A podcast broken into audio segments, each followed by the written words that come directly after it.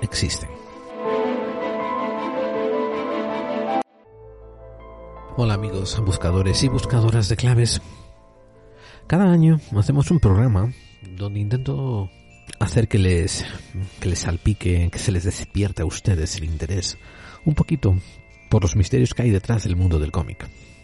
Para los que son nuevos en el programa, em, tengo una afinidad muy grande por ese, ese, ese arte.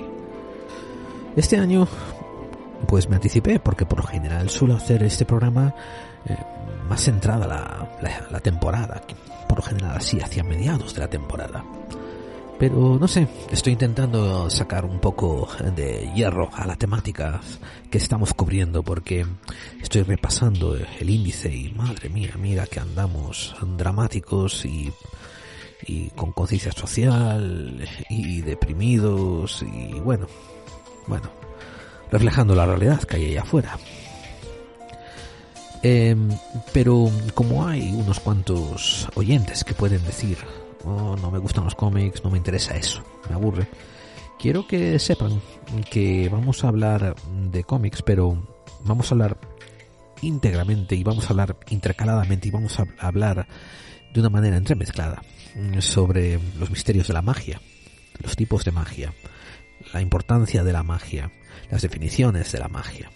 Y todo esto como, como unos cuantos autores muy, muy, muy renombrados en el mundo del cómic que básicamente son autores, son, son cuenta historias, pues eh, cómo ellos tratan la temática de la magia.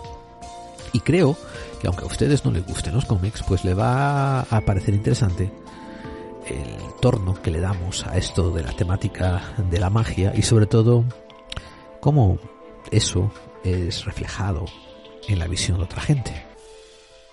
Como digo, suele haber siempre alguien que le disgusta la temática que tenga que ver con cómic, así que solamente le ruego que nos den una oportunidad. Porque no solamente vamos a estar eh, los de siempre, yo y David Santiso, sino que además vamos a traer un invitado excepcional, que mm, se trata de Albert Galdor. Y él es una persona que además de conocer muchísimo del tema, pues tiene hoy en día bueno, él contribuye al famosísimo podcast La órbita de Endor, pero también tiene un podcast personal llamado eh, Viñeta Inferno y, estuvo también en el Círculo de Hermes cuando todavía se, se publicaba. Y, y vamos, es una persona no solamente conocedora de materia, sino para colmo, excepcionalmente entretenida, que da gusto hablar con ella eh, y que tiene esa infinidad de anécdotas que, a las que todo el mundo puede puede acceder. No hay que ser amante del medio, ¿no? del medio de cómics. Digamos que los cómics van a ser como un catalizador, un conductor que nos va a llevar a hablar sobre la magia. Así que buenas tardes, buenos días, buenas noches, buenas madrugadas. Todo depende desde dónde y cuándo en el tiempo nos estén escuchando, porque esto es un podcast. Esto es Clave 45. Ese podcast que hacemos en diferido para aquellos que intuyen que las conspiraciones existen y yo soy vuestro compañero de viaje, Gerald Dean.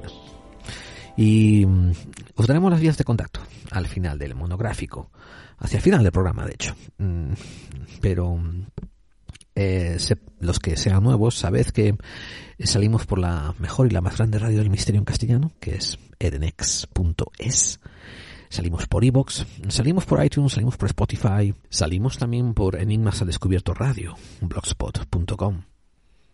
Y nos están transmitiendo en unas radios locales en Buenos Aires, Argentina, en Santiago de Chile, en Chile, eh, en California, Estados Unidos, en Houston, Texas, y claro, también en el México, en el centro, en el México DF. Un saludo a toda esa audiencia hermanada que nos está escuchando en estos momentos a través de las ondas al otro lado del charco. Si vosotros estáis listos, nosotros ya llevamos listos un buen rato, así que comenzamos. Emitimos 24 horas del misterio 365 días al año para todo el mundo. Esto es Sedenex la radio del misterio. Síguenos desde www.edenex.es.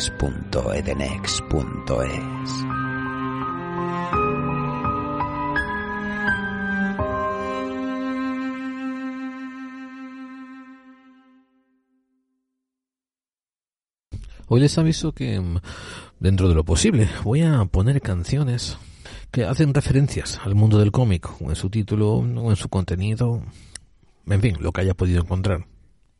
Esas nos van a acompañar así de banda sonora por detrás mientras hacemos nuestra, nuestro monográfico sobre la magia en el mundo del cómic.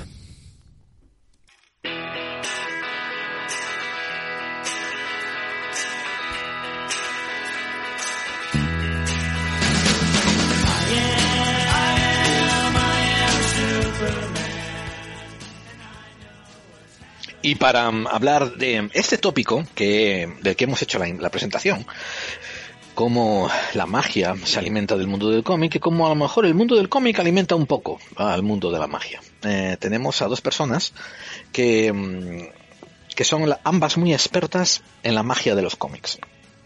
O también podríamos decir en los cómics de magia. Esto tenemos en primer lugar a David Santiso, que todos conocéis por haber estado colaborando con nosotros en Clave 45, es ahora la otra media naranja del programa.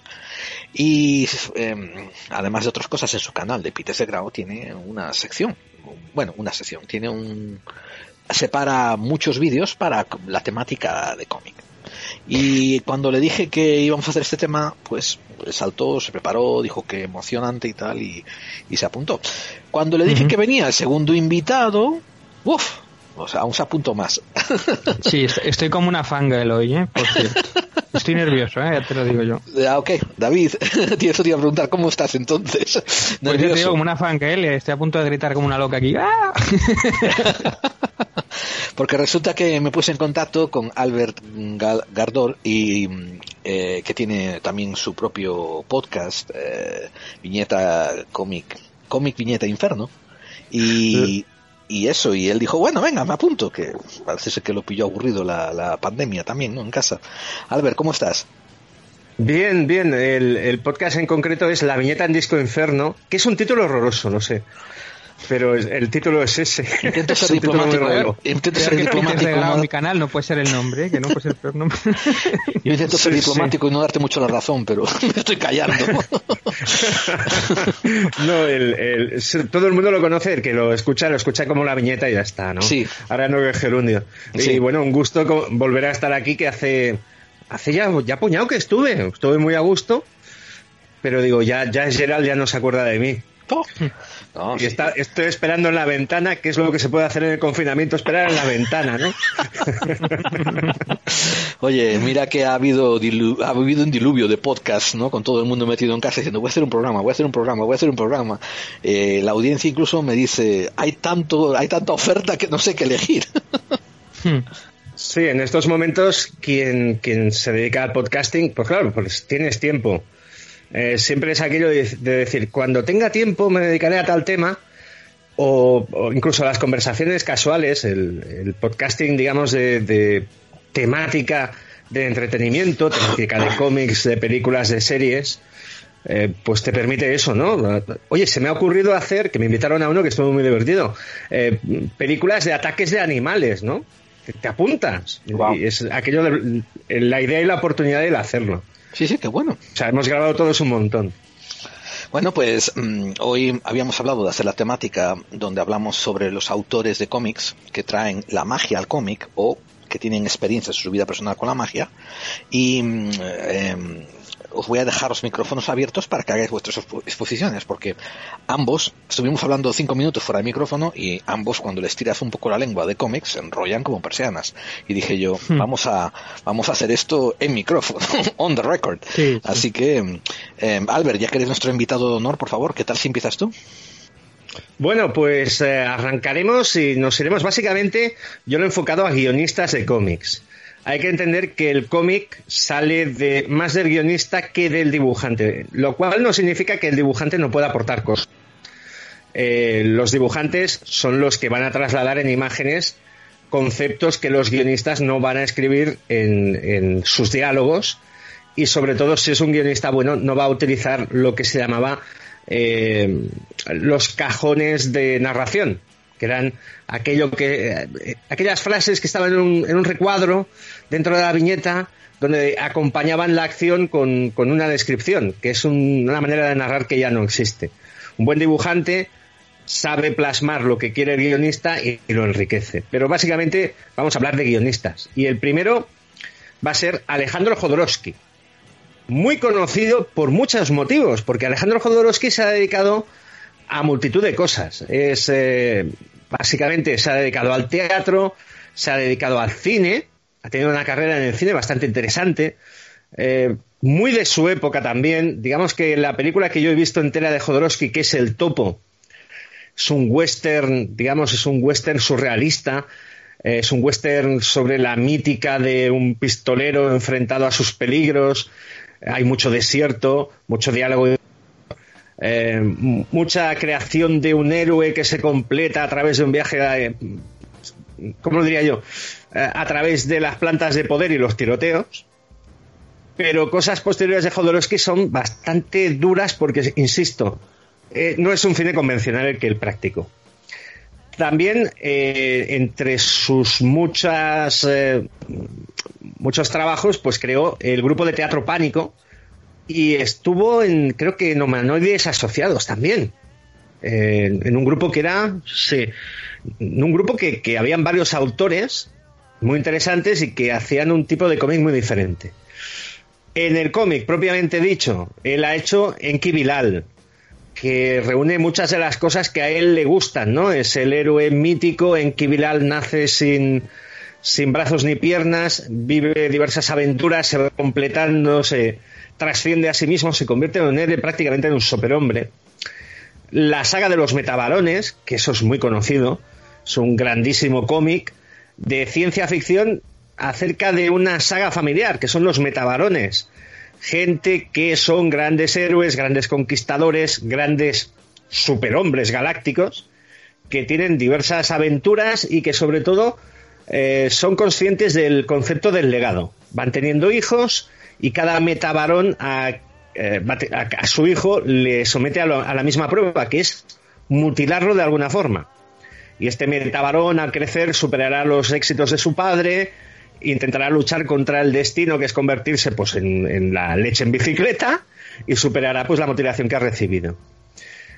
¿Cómo no? El Incal, con Moebius, con Jean Giraud, es un cómic que es francamente espectacular para leer. Es complicado, muy complicado. Yo el, el lo he leído dos veces hace tiempo y ahora mismo hablar exactamente de lo que va el Incal para mí es complicado y no lo voy a hacer. Pero desde luego se reunió con Moebius, Jean Giraud, y crearon algo único. Es un cómic muy simbólico, es un cómic que da gusto ojear, es un cómic dibujado de tres pares de narices y es una de aquellas veces que el engranaje encaja totalmente. Es una obra muy importante y forma parte de esa manera de entender el fantástico dentro del cómic eh, francés o franco-belga incluso, ¿no? Eh, es un, una manera de entender la ciencia ficción como algo, como te lo diría, no importa tanto la ciencia, importa más la ficción, la construcción de universo. Pero bueno, Jodorowsky, ¿por qué le dio en un momento determinado? Pues le dio por algo que se llama la psicomagia, está muy vinculado a, todo lo que él ha escrito en cómics y a las cosas que ha hecho también en, cine y a su obra.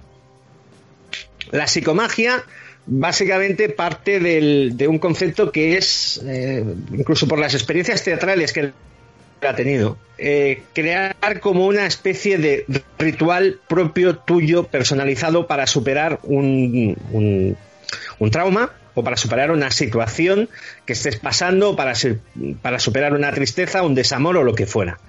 Por ejemplo, eh, un ritual de psicomagia que yo he encontrado, de los que él cita.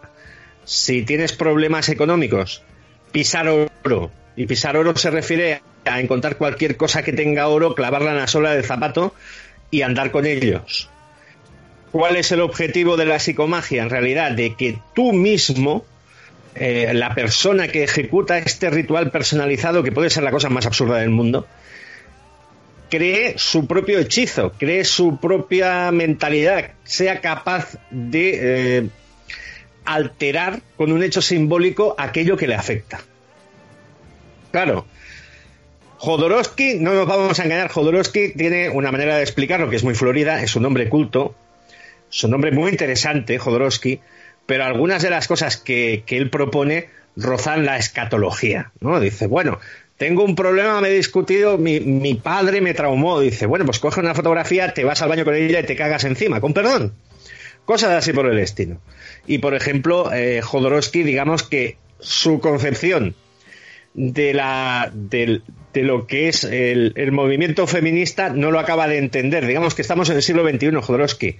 Si una chica te dice que han abusado de ella y que no puede tener relaciones con su pareja porque tiene eh, la visión de aquella persona que abusó de ella, no le digas, disfraza a tu pareja como el violador y copula con él. No, Jodorowsky, esto no va así.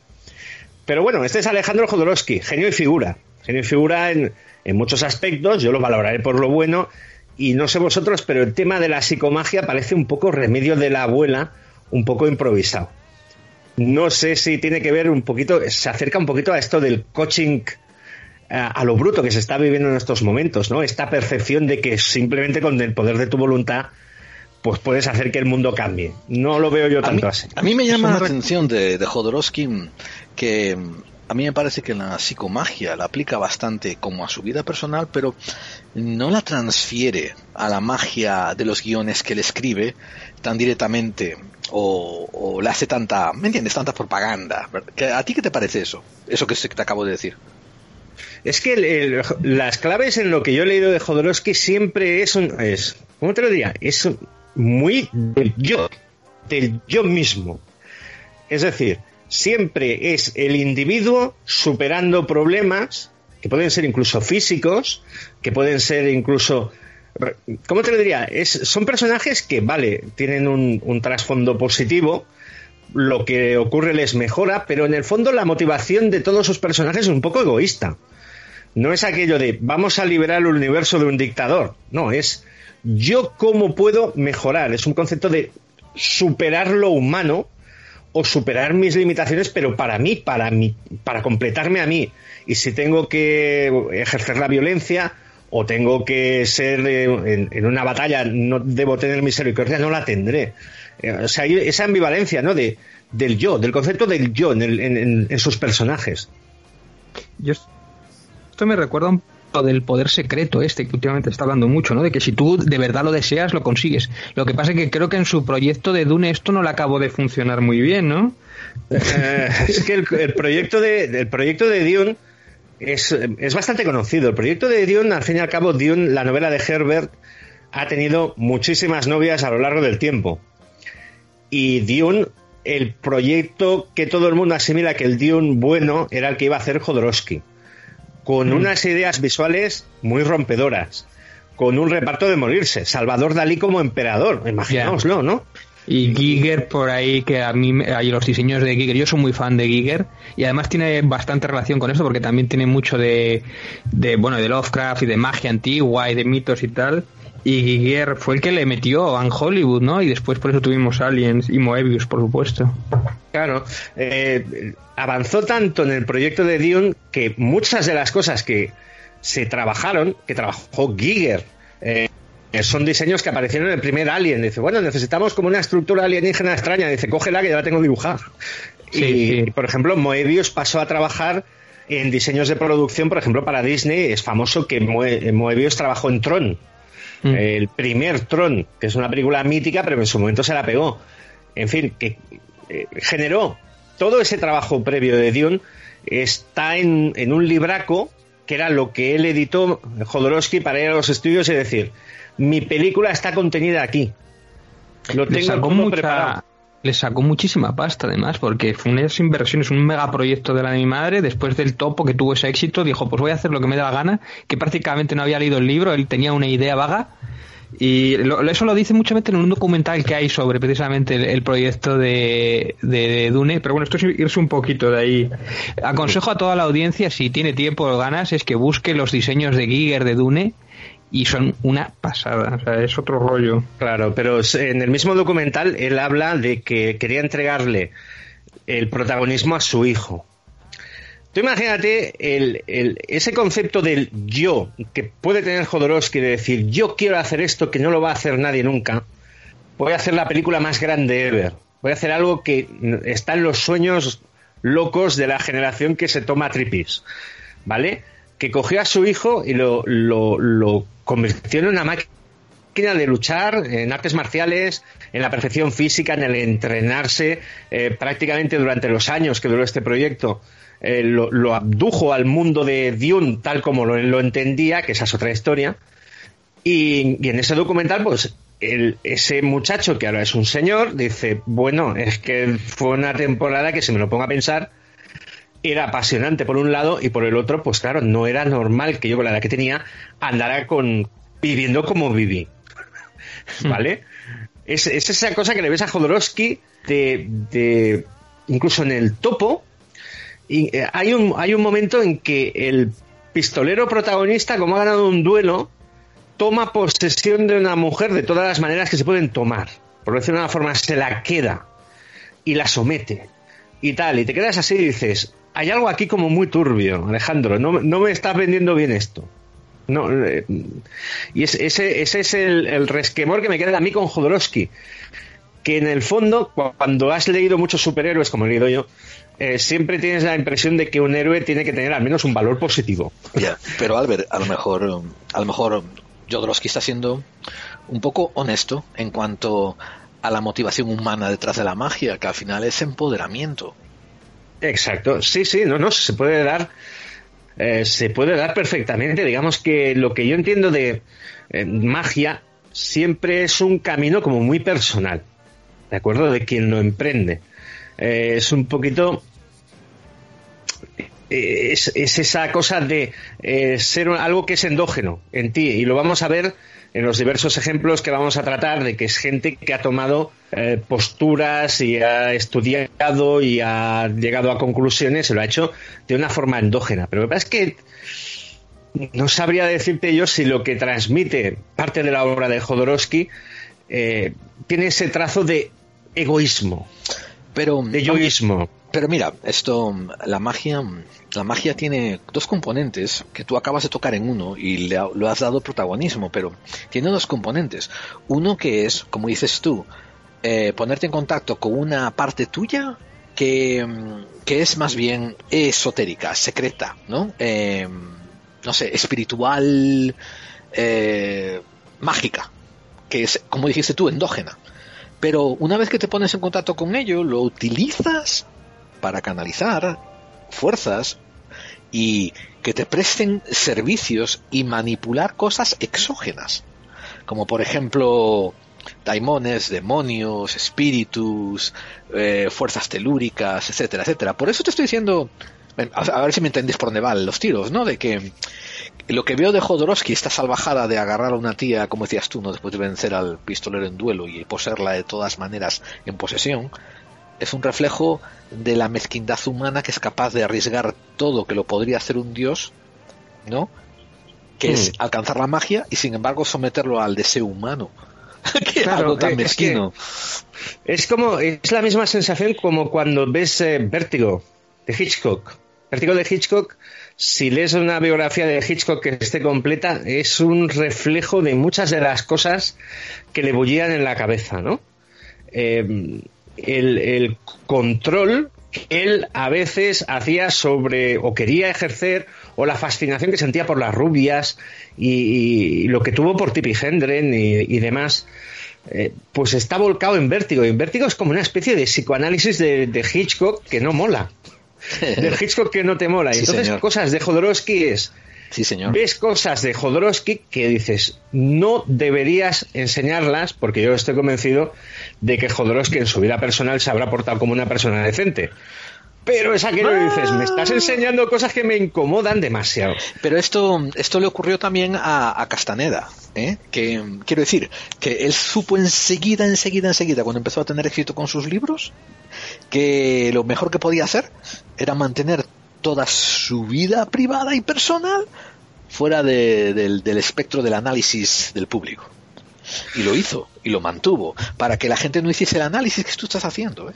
Que eso, es, eso, es, eso es muy difícil para un creador, para un escritor precisamente, que de donde tiene que sacar su, su, imaginación y tal es de dentro de él. Y de hecho muchos de los personajes son partes de él, exagerándolo, ¿no? O sea, eso de... me parece casi imposible. Eso, ya, ¿eh? pero yo no estoy emitiendo juicios sobre ello. Quiero decir, no estoy diciendo que, que Jodorowsky lo haga mal ni que Castañeda lo hiciera mal. Estoy diciendo de que si eliges el camino de Jodorowsky, que es usar la magia, ¿no? Para tu egoísmo, pues como hizo Castaneda, que empezó a, canalizar sus escritos de magia, eventualmente te vas a ser expuesto y te van a criticar o te tienes que esconder para que no te critique como hizo Castaneda.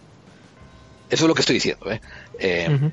Continúa, continúa, Alberto, que perdona, tío, es que me sacas a estas ideas descombabuladas, no, tío, en mitad es, de... es, es, está bien, hemos venido a eso, ¿eh? O sea... Dale, por favor, continúa. No, pues básicamente esto que, que Jodorowsky, hay que decir una cosa, Jodorowsky, eh, su trabajo en el cómic, yo creo que está bien. De hecho, hemos hablado del proyecto de Dune. Cuando Dune en Barranca, porque es una producción que es fascinante, las ideas que tiene él para la película son fascinantes, pero por ejemplo había contratado a un técnico en efectos especiales que era Dan O'Bannon. Dan O'Bannon luego eh, creo que trabajó en Alien y demás. Dan O'Bannon no era un grandísimo técnico de efectos especiales, había hecho, creo que había hecho una película de bajo presupuesto con, con Carpenter, con John Carpenter. Y, y claro, la gente le decía, oye, trabaja con Douglas Trumbull, que es el número uno, tío. Douglas Trumbull, el de 2001. Y entonces él dijo, no, no, quiero trabajar con O'Bannon porque lo de O'Bannon tiene alma y lo de Trumbull tiene técnica. Y dices, pues es un error. O'Bannon luego hizo carrera en el cine en, otra, en otras cosas, pero probablemente pues eh, hacerlo una película de gran aparato y ciencia ficción con el mejor técnico posible te hubiera hecho una película más brillante en cualquier caso. En fin, que eh, nos quedará la incógnita de eso que te fascina, tal como lo explica Jodorowsky, si hubiera llegado al cine hubiera sido una película buena o hubiera sido una cosa muy rara. Hubiera sido una película sobre un mensaje mesiánico de tres horas, en vez de una película sobre un libro que es fascinante. Esa duda quedará, pero él decide pasarse al mundo del cómic. El mundo del cómic, si tú trabajas con los dibujantes que trabaja, creo que trabajó con Juan Jiménez Metabarones, pues, corcho, te cunde. Metabarones es un cómic para verlo y para leerlo también, pero sobre todo para verlo. Si trabajas para Moebius en el Incal, eh, Moebius también era un hombre de utilizar, eh, digamos, le daba el peyote en aquel momento y tenía una mentalidad abierta y tenía una gran capacidad, era uno de los grandes Moebius. Pues claro, el, el trabajo en cómic de Jodorowsky se beneficia porque ha encontrado unos artistas brutales que le han ilustrado. Lo cual produce que, que te puedas leer un cómic de Jodorowsky con mucho gusto y con, eh, con bastante interés y. ¿Sabes una, uh, ¿Sabes una cosa que quería comentar cuando comenzaste a hablar sobre la diferencia entre guionistas y dibujantes? Eh, hace 20 años o 30 años estaba ayudando a un, a un editor novel, de estos que en los años 2000 estaban intentando hacer su propia línea independiente de cómics. Y, y el, el, cabronazo venía de la DC. ¿eh? El cabronazo venía ya de haber, de haber tenido exposición a las grandes y tal. Y, y, claro, cuando se sentó en la mesa redonda empezaron a discutir sobre si el guionista es más importante, ¿no? Si el guion es más importante que el dibujo, el dibujo y tal. Él, él nos lo dijo, mira, tenéis que entender y, a, y aceptar e incorporar esta idea a vuestra, a vuestra mente para trabajar aquí. El guion, el guion crea el cómic. Y el dibujo lo vende. Sí, sí, sí, sí. Y, y, y, lo que tú estás diciendo de Jodorowsky, que es cierto, ¿eh? trabajó con Jiménez, eh, trabajó con el francés, con Bukok, creo que se llama. Eh, vamos, sí, se rodea siempre de, como dices tú, de ilustradores geniales. Eh, me acuerdo que me llamaba mucho la atención el dibujo de... ¿No fue Jodorowsky también el que hizo El Príncipe Manco? La saga del Príncipe pues... Pues no lo sé, mira, eh, vamos a echar mano de, de la conexión a internet. Y, y me encantaba el dibujo, me encanta, yo que era, que era de otro francés. El dibujo, el dibujo es increíblemente simplista, casi. Sí, Jorodowski y Arno. Jorodowski. Mm. Arno, Arno, Arno. Sí. Arno. Sí. Y, y, el dibujo de Arno es maravilloso. Me refiero, es maravillosamente simple. Claro, es. Eh, yo lo conozco como Aleph Tau, de hecho. Tau, correcto, correcto. Con Aleph sí, Tau, sí. Sí, sí. Pues eso es lo que te estoy diciendo, de que tienes razón, es una muy buena observación. Es, el tío se rodeó de más... Pero debe, debe también de cumplirle su sentido estético, ¿verdad? Sí, además el, el dibujo, de, Jodorowsky ha trabajado básicamente en Europa. El dibujo de línea clara europeo, sobre todo en el tema de ciencia ficción y demás, eh, se trabaja diferente. Digamos que en Estados Unidos lo que conocemos, cómic mainstream, fabrica un cómic mensual, ¿de acuerdo?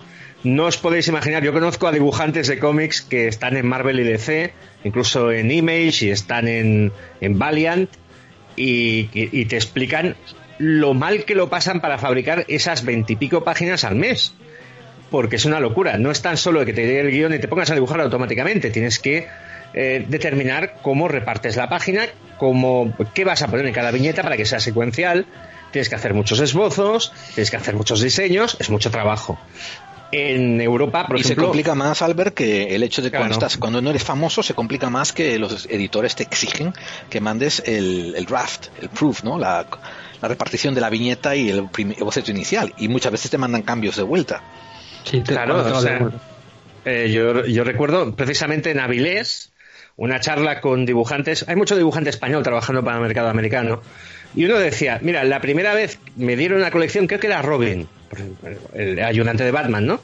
Dice, me, me, aparece Batman en una viñeta y yo dibujé un Batman maravilloso porque te iba a hacer una ilusión tremenda, ¿no? Dice, mira, voy a dibujar mi primer Batman publicado, voy a hacer un Batman fantástico.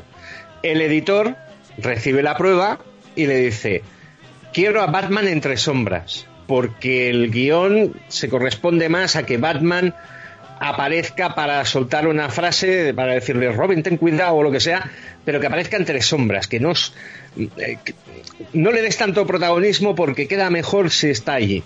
Entonces, claro, él decía, borrar ese Batman es lo que más me ha dolido en la vida, pero es mi editor. Y punto, es el editor te dice esto, lo tienes que hacer.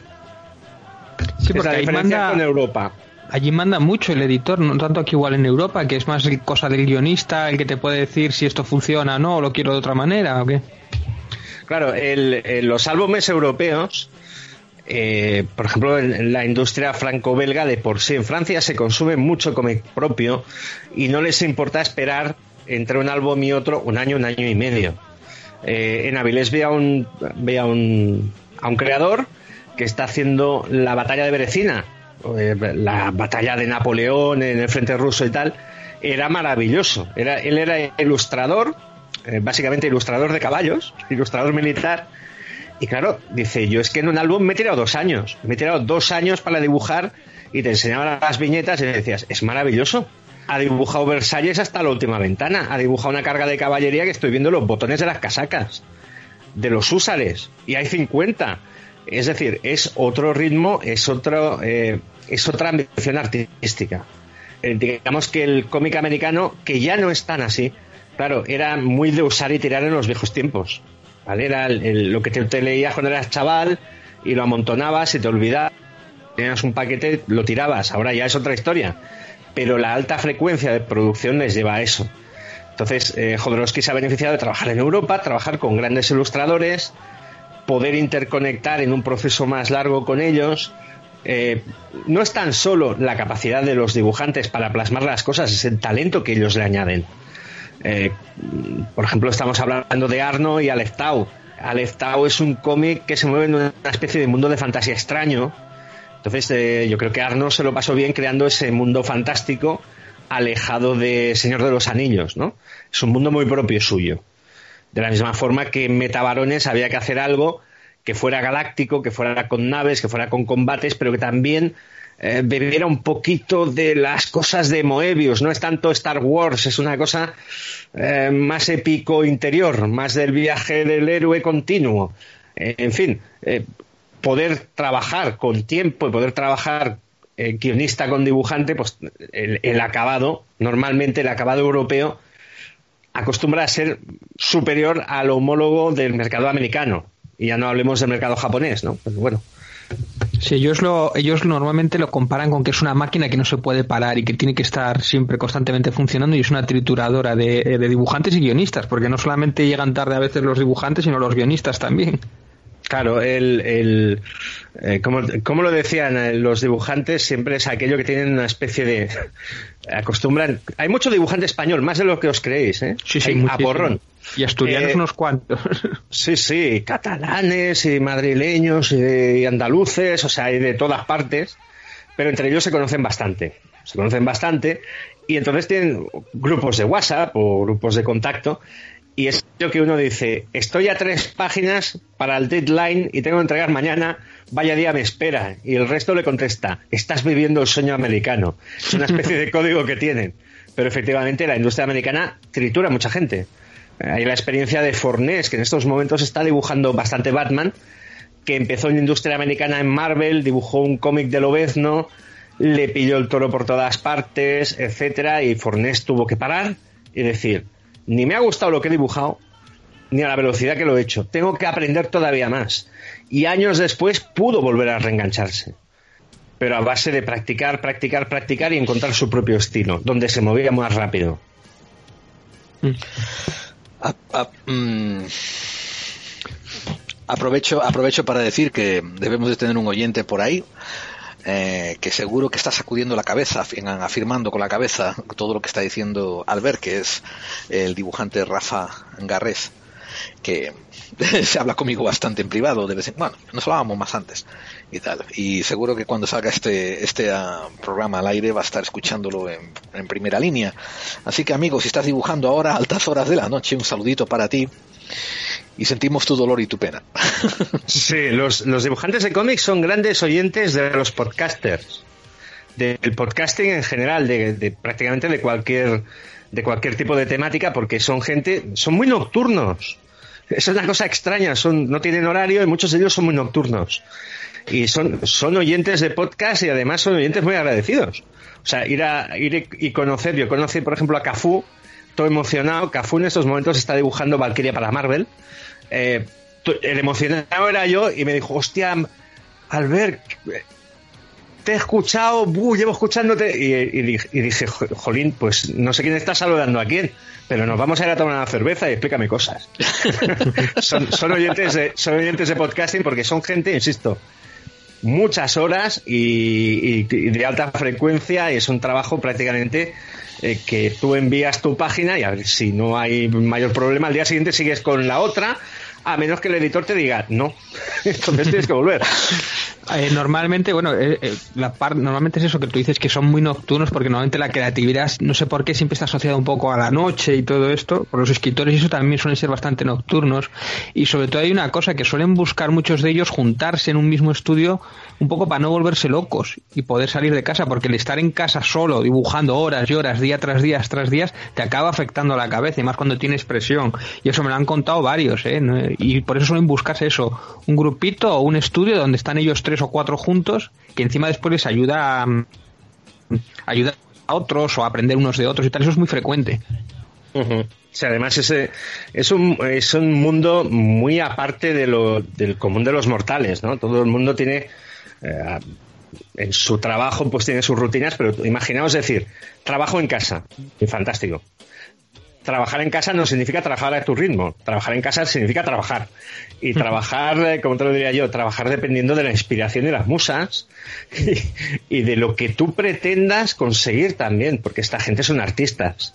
Claro, es decir, eso me recuerda al cómic de Paco Roca, ¿no? El del hombre que, el del hombre del pijama, ¿no? Que por fin conseguía el trabajo, que podía trabajar siempre en pijama y después resulta que su vida tenía, bueno, te, cuenta un poco la historia de lo que es un dibujante de cómics. Claro, está, eh, por ejemplo, están trabajando ahora mismo.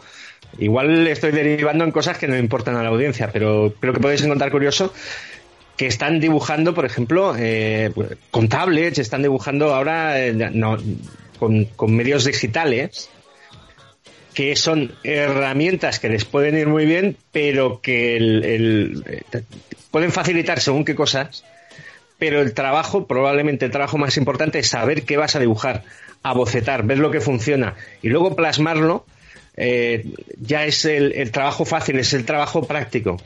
A mí me han hablado mucho del, de la ansiedad del dibujante pensando cómo plantearse la página. Parece una tontería, pero eso existe. Es muy cierto, es muy cierto porque porque los dibujantes eh, que no son ilustradores, los dibujantes que son de cómics se suelen sentir comprometidos con la función de la acción eh, quiero decir, es muy diferente hacer un Hal Forster, eh, un príncipe valiente, donde los dibujos son bellísimos, cada uno es un cuadro de por sí, a hacer un Frank Miller con Daredevil, donde el bastón empieza en la primera viñeta, le golpea a los cinco malos durante las seis viñetas y acaba en la última en la mano del, del siguiente supervillano que lo estaba esperando al final de la página y crea acción que a veces supera Claro. incluso el film. Y eso es algo que a muchos, es- perdona, pero es algo que muchos dibujantes les obsesiona con hacerlo bien. Aunque los pobres después sean un poco garrulos, ¿no? Haciendo el dibujo fino y las y los dibujos tal, pero lo que importa es la acción.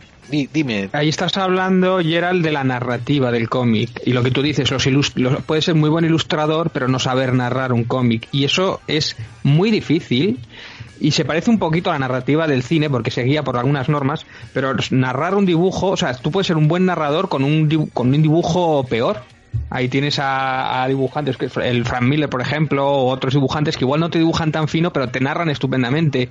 O, y al revés, hay dibujantes de puta madre como el de, como el de Spawn, Tom McFarlane, pero sin embargo narrar te narra fatal y te pierdes en sus viñetas. Tú no sabes a quién está mirando o no respeta las normas del cómic y todo eso. Y eso hay muchos dibujantes o aspirantes a dibujar cómic o narradores que no, no lo asumen y les cuesta muchísimo ese paso. me parece una aclaración necesaria. Pero mirad, lo que nos está pasando lo de siempre, que nos estamos enrollando y co- conversando entre amigos sí. y el tiempo vuela. ¿Quién es ese, ¿Cuál es el siguiente que vamos a tocar? Albert. Pues nos podríamos ir al, al, al Pope, al número uno, al puñetero amo. Nos vamos con el amigo Alan Moore. Al- Alan al- Moore que ahora... al dios, venga. Sí, a Gandalf. Si esto va de magos, es, es Gandalf.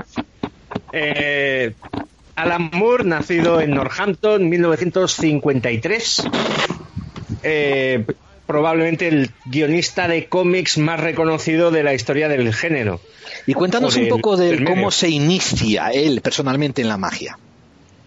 Pues eh, se inicia porque él, en un momento determinado, eh, después de ya ser Alan Moore, que ya es un título, eh, hace pues muy, muy buena carrera, sobre todo cuando salta a Estados Unidos, trabaja en, por ejemplo, en Cosa del Pantano, crea a John Constantine, eh, trabaja en, hace alguna cosa de Batman. Que Ahí es conviene clarificar dos cosas. Déjame clarificar dos cosas contigo. Una que ya trabajaba en Inglaterra y tenía fama en Inglaterra. La famosa AD2000, ¿verdad? Una, una No, famosísima y- revista. Y Miracle Man también, ¿no? ¿Cómo? Sí, sí. Mira que Miracle Man. Sí. Esa también es, muy, es buenísima, esa. O sea, es, Ajá.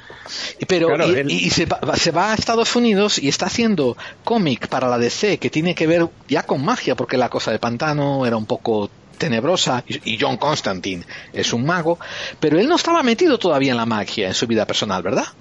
No, porque el- el- en un momento determinado él trasciende, hace el famoso Watchmen, es eh, el, el cómic, el, el obús, el monolito, ¿no? Y decide, pues, eh, desvincularse, porque acaba muy quemado de la industria, desvincularse e irse, por ejemplo, a hacer algo que le interesaba personalmente, que era eh, la historia de Jack el Destripador.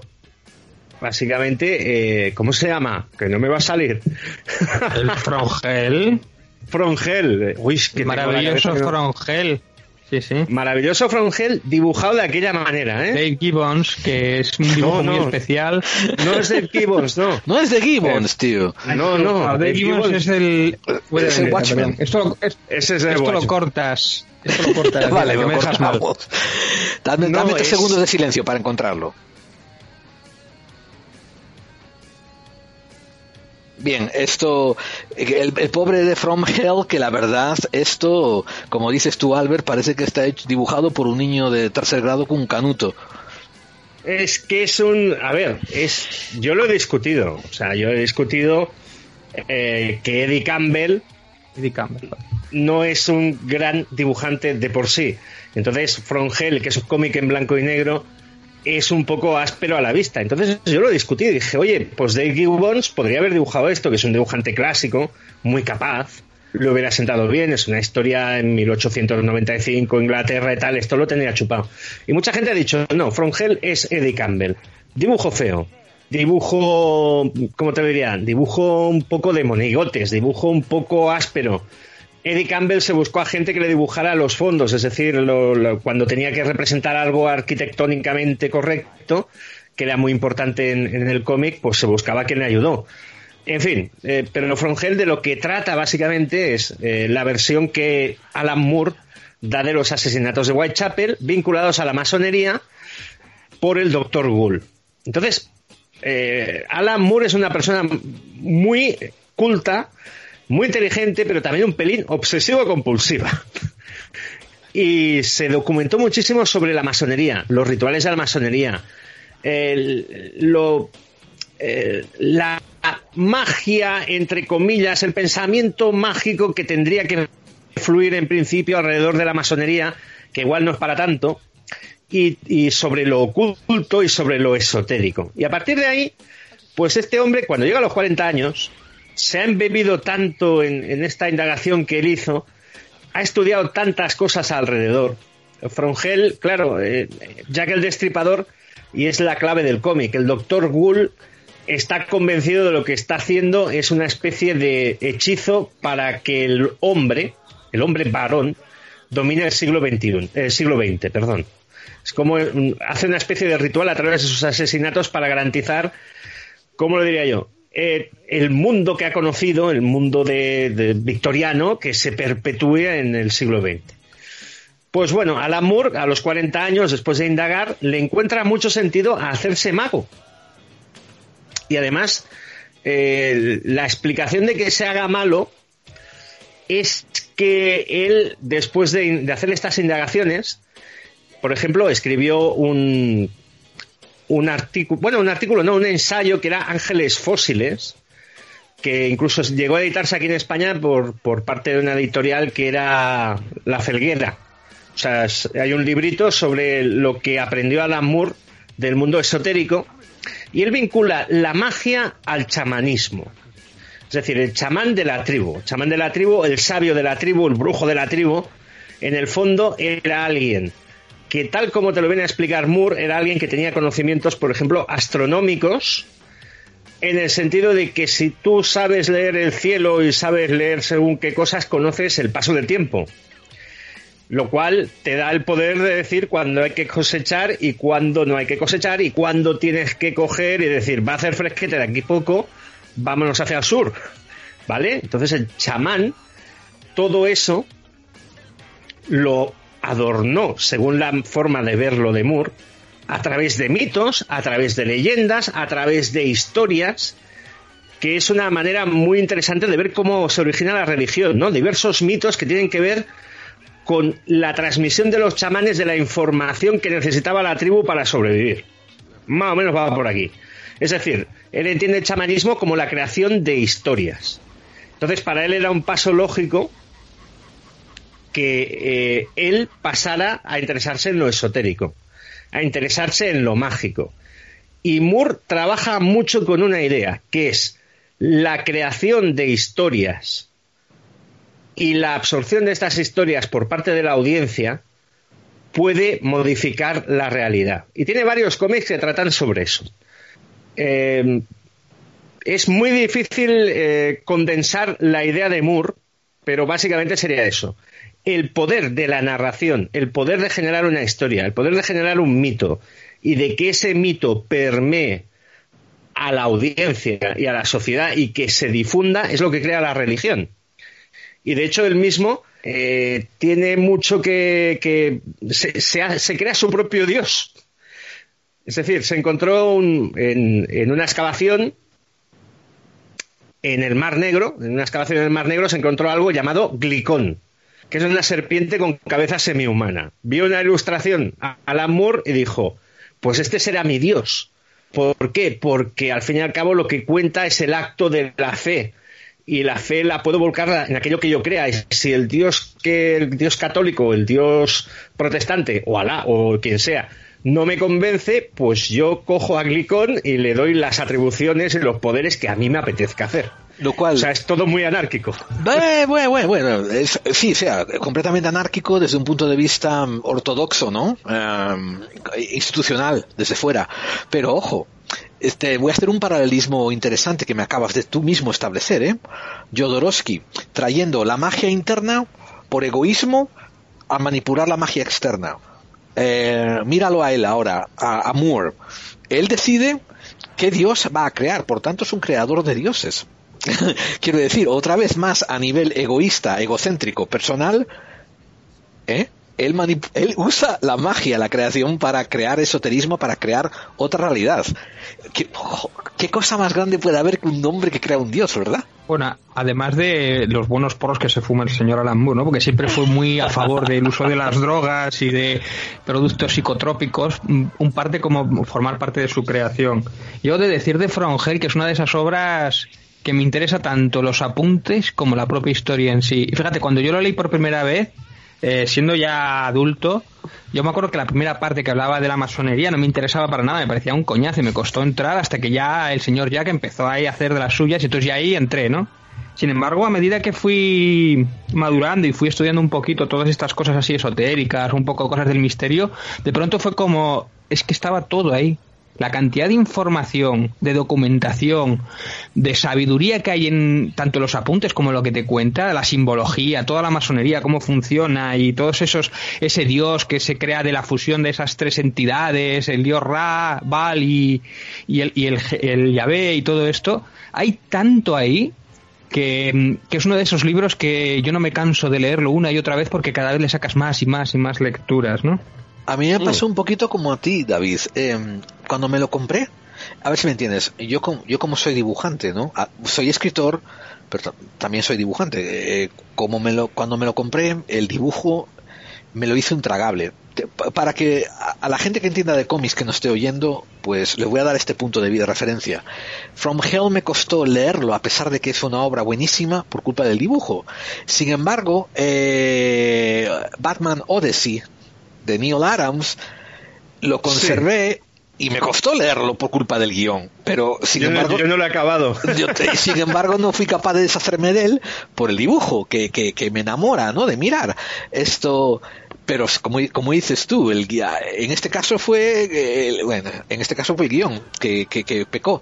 Y me ocurrió como a ti, David, de que, de que lo compré y enseguida empecé a enamorarme de las notas, de la pie de página, de la información que había en la mm. parte de atrás y, y cuando me tocaba volver a leer en la parte del dibujo era se lo regalé a un amigo se lo regalé a un amigo y antes de regalárselo me quedé diciendo oh, no sé si deshacerme de él por las notas por las notas informativas que había dentro sin embargo, yo hoy día no cambiaría el dibujo para nada. Yo creo que es que le pega ese dibujo sucio, porque es como a lápiz enmarronado, ensuciado, para describir algunas escenas de violencia, para mm, porque hay algunas que son muy gore. Sin embargo, le viene muy bien ese mm, esa suciedad o Yo entiendo que estés haciendo apología, ¿no? A, a la parte estética, pero yo te aseguro que si me dieses un presupuesto ilimitado, te encontrarías cinco dibujantes que tendrían mucho más impacto para dibujar esa novela gráfica. Sí, además Eddie Campbell ha tenido la genial idea de coger y sacar una edición nueva con un semicoloreado, es decir, no colorear todo el cómic, sino añadirle toques de color. Lo ha hecho con una herramienta informática, eh, como me dijo uno, dice, parece que lo haya hecho con el Paint. con lo pues cual es un coloreado muy poco favorecedor. O sea, la época victoriana en color así.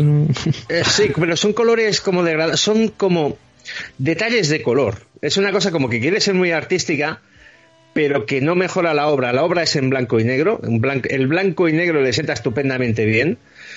El problema, trazo de dibujo, pues no es lo hermoso que debiera, pero no, no, ha, no ha mejorado Eddie Campbell lo que hizo. Eso pasó con la broma asesina también, ¿no? Que lo volvieron como a recolorear y, y no me gusta tampoco tiene otros colores, otras tonalidades y...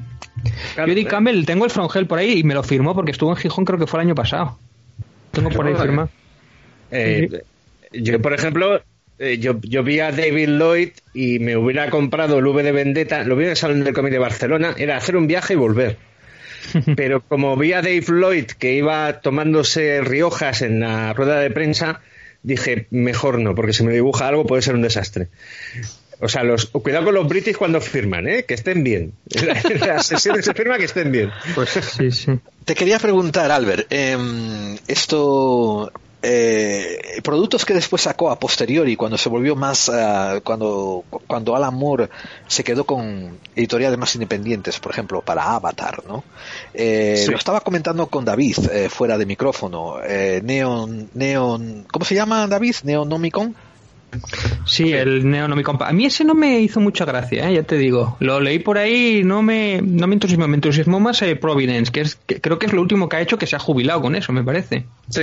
Que bueno, se ha jubilado del cómic, que creo que va a seguir haciendo libros, pero bueno, también es una persona de cierta edad ya, ¿eh? O sea, quiero decir. Sese- 66, sí, pero él eh, yo creo que se va a volcar en, en la prosa, que de hecho ha sacado, sacó en 2016 o 17 un libro que debe ser una maravilla, que es Jerusalén, Sí. que trata sobre 500 metros cuadrados de su pueblo de Northampton.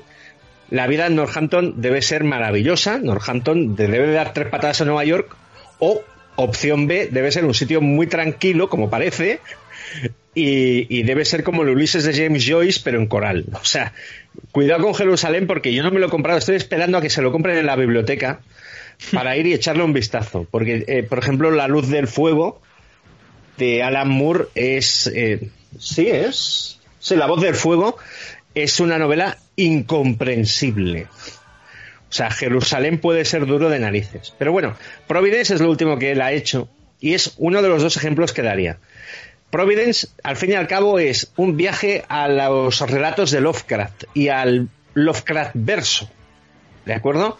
Es un- una persona, creo que es un periodista, que se involucra en, en una investigación, empieza a seguir pistas, se encuentra con el Rey Amarillo, se encuentra con diversos relatos de Lovecraft, va interactuando y él es testigo de cómo la realidad va cambiando alrededor de él.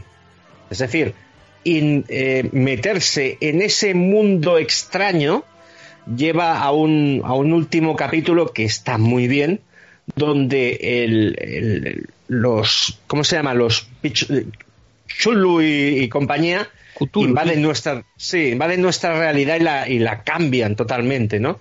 Pero no sabes exactamente si es un cambio a gran escala o es un cambio que él ha experimentado, se ha caído en la locura. Pero él, eh, básicamente, ese descenso, esa eh, entrada en ese universo extraño, se produce por la información que él recaba, eh, por, por los relatos que recibe, por las listas de, de- de gente que va conociendo, por los recortes de periódico, por los diarios. Entonces, el único, la única pega que tiene Providence es que tiene el diario del protagonista en cada capítulo, donde él nos narra la experiencia de lo que hemos visto anteriormente. Entonces se hace muy reiterativo. Pero Providence es eso de cómo las historias modifican la realidad, que al fin y al cabo es como entiende la, la- la magia. En la capacidad de generar un relato y de la gente absorberlo modifica la realidad. Es como cargar en el hardware de la realidad un software nuevo. Y, mm, y en su nivel, en su vida personal, ¿cómo defines eh, la experiencia de, de Moore con la magia? A ver, eh, Moore, por lo que yo tengo entendido, eh, es un tipo que si lo ves en determinadas imágenes, pues por ejemplo, es de llevar amuletos, de llevar colgantes. Hay una imagen que es muy icónica de él, ¿no? Que es con un traje de color lila y chistera y cosas así por el estilo. Dicen, dicen que en su vida personal eh, digamos que determinadas cosas que él ha aprendido del esoterismo, ha estudiado mucho esoterismo, pues lo aplica en, en cierta ritualidad, por decirlo de una forma. No es que haga misas negras ni sacrifique cabras, pero por ejemplo yo estoy convencido de que practica el sexo tántrico, ¿no? Esto, esto estoy convencido. Y de hecho todo eso está volcado en otra obra, que es Prometea. No sé si la habéis leído, alguno de los dos. No, yo la, la, la conozco, pero no la he leído. La tengo por ahí. Es también, o, si no sé si leí el primer tomo y, y lo, y lo dejé o algo así. No, no me acuerdo Es- muy bien. Lo debo tener por casa. Eh, Prometea es, es durilla. Lo que pasa es que aquí dibuja un tipo que está muy dotado, que es Williams III. J.H. Williams III. El cual yo creo que hace uno de los mayores tours de force que se han hecho nunca en un cómic. Prometea de qué trata? Prometea es la diosa de las historias, la diosa de la imaginación. Lo que pasa es que Prometea ha tenido diversas encarnaciones desde que apareció por primera vez en un relato pulp en 1800 y pico. Entonces hay diversas Prometeas. Hay la Prometea del universo pulp, hay la Prometea de principios del siglo XX, hay la Prometea del cómic, hay la Prometea del, teatro y hay la Prometea de principios de un siglo XXI muy raro, muy depresivo. muy, ¿cómo lo diría? Su siglo XXI como más chungo de lo habitual, en el sentido de que la gente está como más apagada. Entonces, la nueva Prometea recibe visitas de las anteriores Prometeas, las cuales le hablan de lo que ella necesita saber para convertirse en la nueva diosa de la inspiración que tiene que cambiar el mundo. Entonces hay un recorrido sobre lo que es la magia, la magia ritual, la magia lo Crowley, eh, las plantas de poder, el sexo tántrico. Hay un capítulo donde Prometea se va a volver un señor muy feo a aprender sexo, sexo tántrico. Claro, es una chica que está muy bien y él dice, pues lo tendremos que hacer a lo vivo. y hay un capítulo de sexo donde él le explica, estamos haciendo esto porque los puntos de energía se estimulan, porque los chakras de no sé qué, los chakras no sé cuántos, y, así va avanzando la historia. Prometea va conociendo el esoterismo y el, como os he dicho antes, el software necesario para hackear esta humanidad deprimente. Y el final del cómic está muy bien. Prometea se aparece a todas y cada una de las personas que hay en el mundo para inspirarlas y crear un mundo mejor y enlazarlo a la ideología política que tiene Moore, que más bien es un anarquista ilustrado. Eh, Moore en, algunas de sus obras ha hablado de la llegada de la anarquía en V de Vendetta también, y él admite que habría un periodo, un periodo caótico, pero que a la, larga, a la corta la sociedad aprendería a autogestionarse y se llegaría a un modo de funcionar bastante equilibrado. Eso siempre, desde el punto de vista de Moore, está bien, es un final feliz, pero te preguntas, bueno, si todo el mundo va a hacer lo que le dé la gana, todo el mundo querrá ser artista o querrá ser podcaster, que es una cosa que está muy bien, nos forramos, pero alguien tendrá que ocuparse pues, del servicio de cloacas. De plantar las patatas. Y de plantar las patatas, amigos, pues exacto, de todas estas cosas. Pero básicamente ahí Moore ah, es, es Prometea es un cómic espectacularmente ilustrado y es un tratado para, para que la gente pueda entender lo que es el esoterismo. El poder de lo simbólico, el poder de, del sexo tántrico, que insisto, que es muy importante ahí, el poder de conocerte a ti mismo para transformar lo que hay a tu alrededor, que es una clave que se repite. Y sobre todo, el gran hallazgo es que esta Prometea pasa de ser personaje de ficción a un personaje inspirador que, como mucha gente le ha molado las historias de Prometea, pues se ha creado como una especie de entidad surgida del inconsciente colectivo que es una diosa. Está muy bien. Qué pasada. Esto, David, eh, la enciclopedia que es Albert, ¿verdad? Sí, sí, sí, no, sí. Increíble.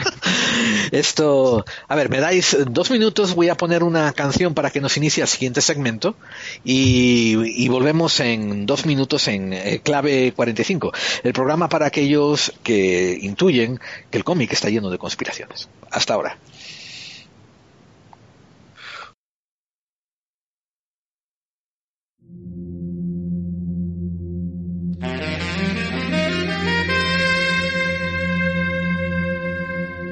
Estás escuchando Clave 45. Clave 45. Clave 45.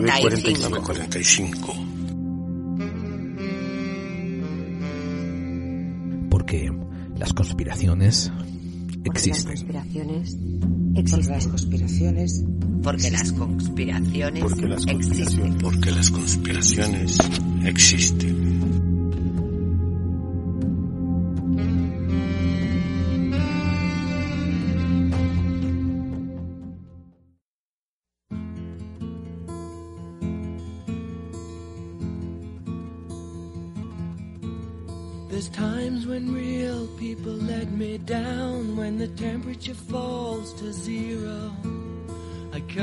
With a good book, and for a while I am a superhero.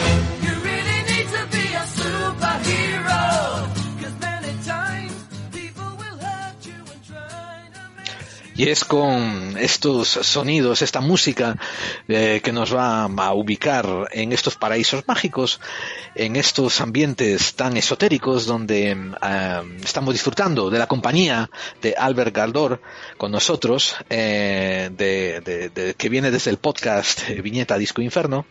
Y estamos también con David Santizo del programa Pites de Grau. Y ambos están haciendo unas exposiciones aquí, bueno, por ahora está Albert haciendo una exposición magistral sobre el mundo de la magia dentro de los guionistas de cómics. Pero David tiene algo guardado en su cartuchera, ¿verdad, David? Sí, yo tengo aquí unas cosillas que tengo preparadas. Pues te es doy el micrófono y dispara, dale. Sí, es más eh, hablar sobre eh, las historias que contaron sobre todo Mike Carey y Neil Gaiman que nacen de The Sadman. Eh, hay unos cómics que son La Casa de Muñecas, El País de los Sueños, El Preludios Nocturnos, que es el germen que después daría para Mike Carey hacer su, su Lucifer. Bueno, eh, si alguien no lo conoce, yo creo que os acercaréis sobre todo a esto, que hemos hablado un poquito antes de ellos, de Sadman, que cuenta un poquito la historia de estos eternos, que son seis eternos, que los tengo por aquí apuntados, que está Muerte, está Sueño, que es el protagonista, Morfeo, pero hay algunos más que salen por aquí, Delirio, Destino, está, ¿quién es por aquí? Ah, sí, bueno, eh, Deses- Desespero y Deseo, que son unos personajes, pues bueno, digamos que es un cómic muy metafísico.